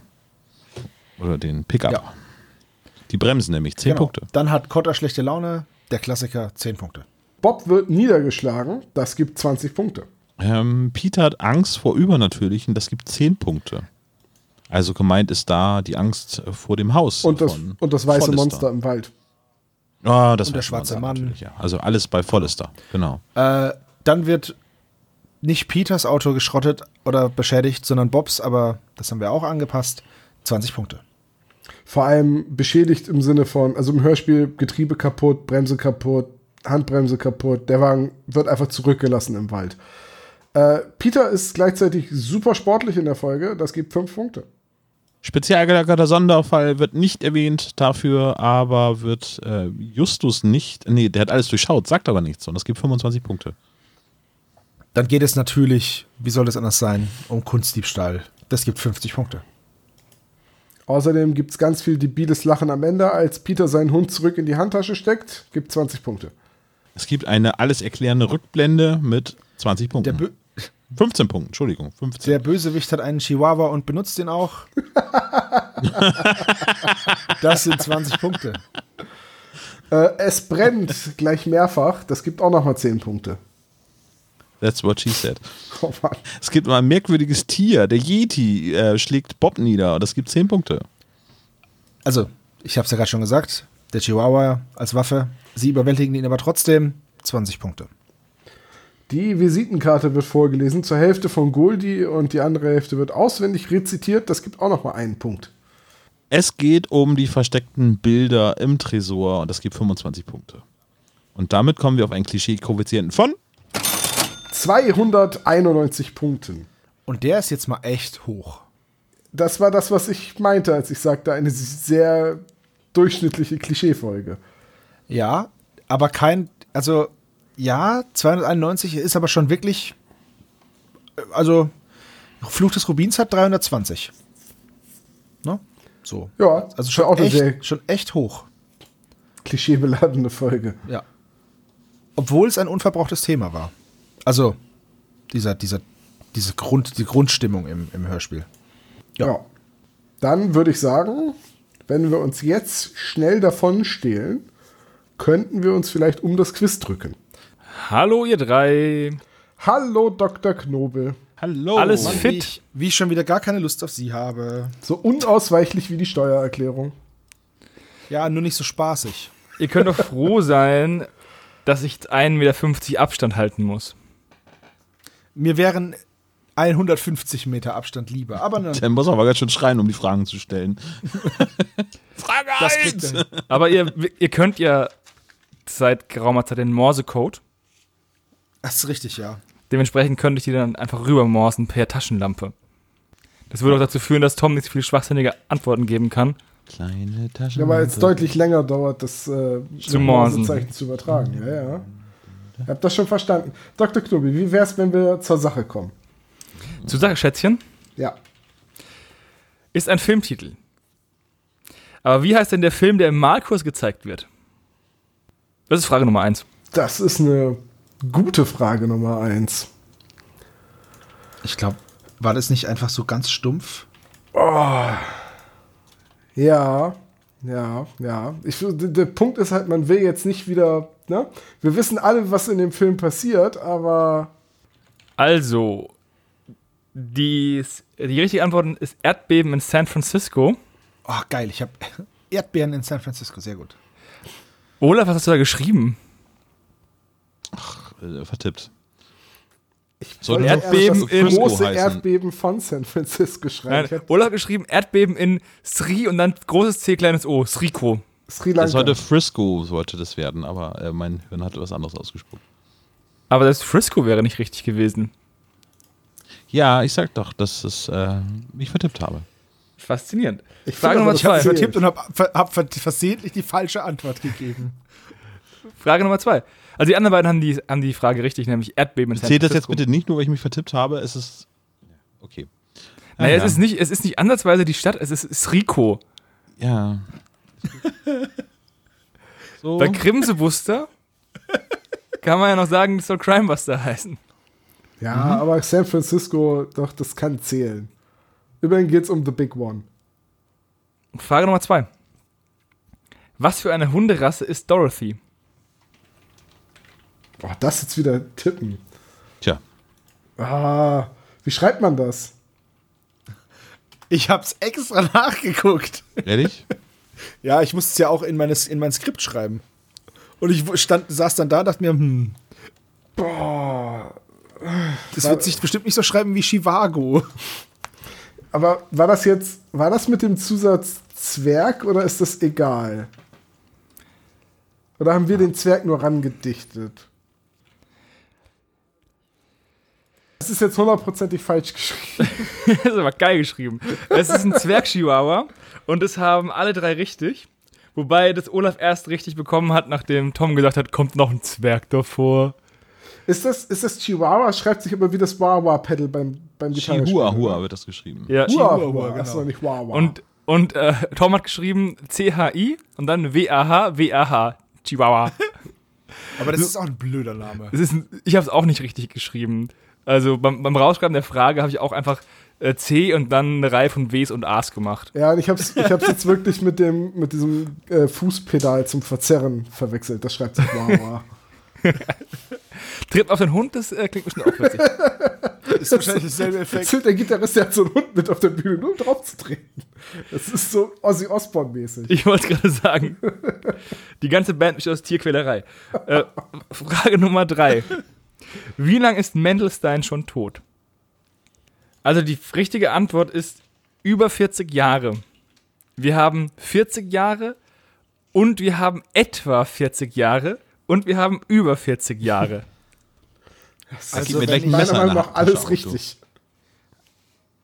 Dann ist ja auch 1 gleich 2, weil 2 ist ja so knapp über 1. Für sehr große Einsen gilt das, ja. Und für sehr kleine 2. Sehr kleine Ja. Zweien. Äh. Na. Frage Nummer 4.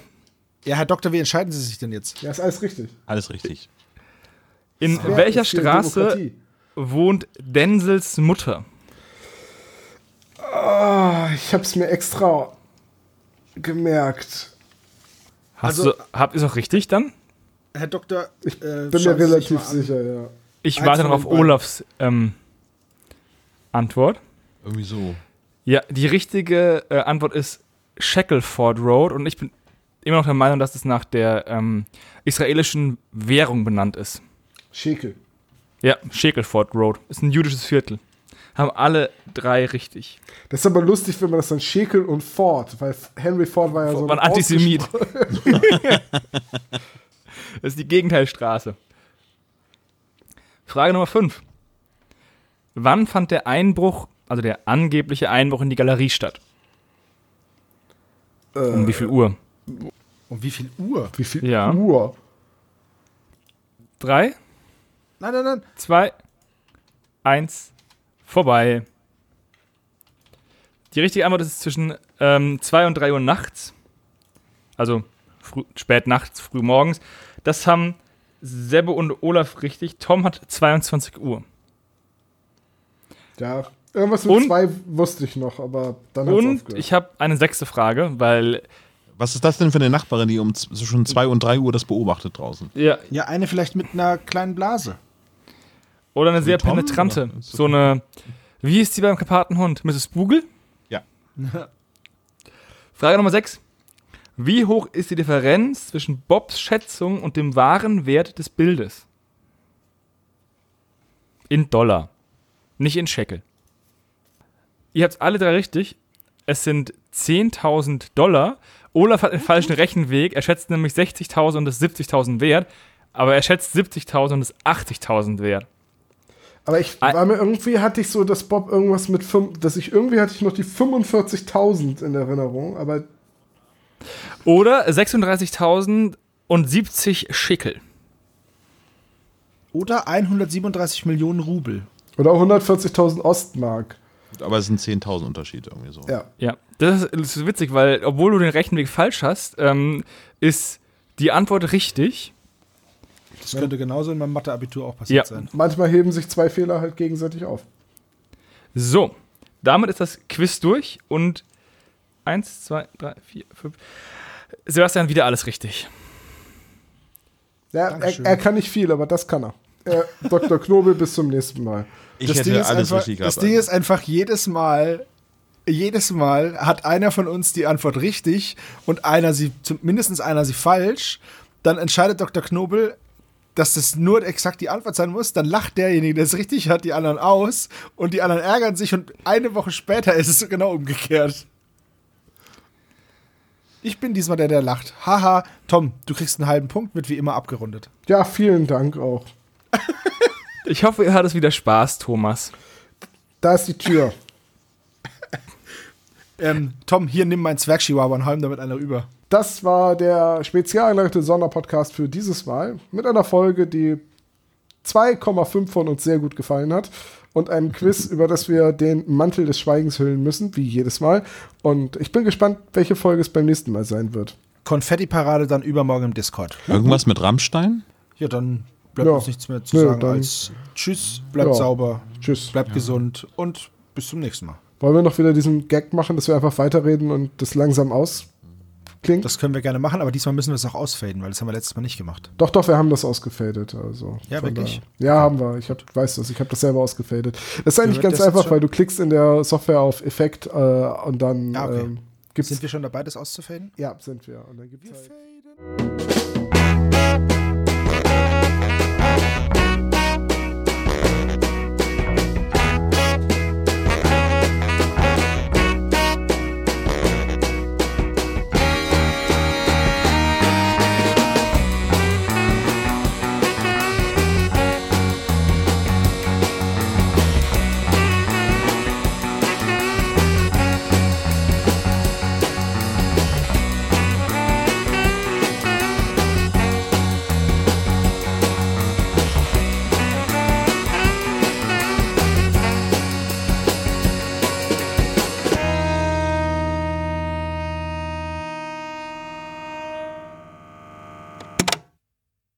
Das war der spezial gelagerte Sonderpodcast. Ihr könnt uns unterstützen und zwar auf patreon.com slash spezialgelagert oder ihr hinterlasst uns ein einmaliges Trinkgeld über paypal.me slash spezialgelagert. Dieser Podcast ist ein Hobbyprojekt und hat keine Verbindung zu Kosmos oder Europa. Wir danken Dr. Orgel, dass wir ihr Lied nicht kleinlich als unser Intro verwenden können und natürlich unserer Station Voice Heinz Kreinbaum. Ihr findet uns unter Instagram, Facebook, Twitter unter spezialgelagert oder bei YouTube als spezialgelagerter Sonderpodcast über Spotify, Deezer und iTunes. Hinterlasst uns doch gerne einen Gruß auf unseren Anrufbeantworter. Die Telefonnummer lautet 0421 175 43 43 0.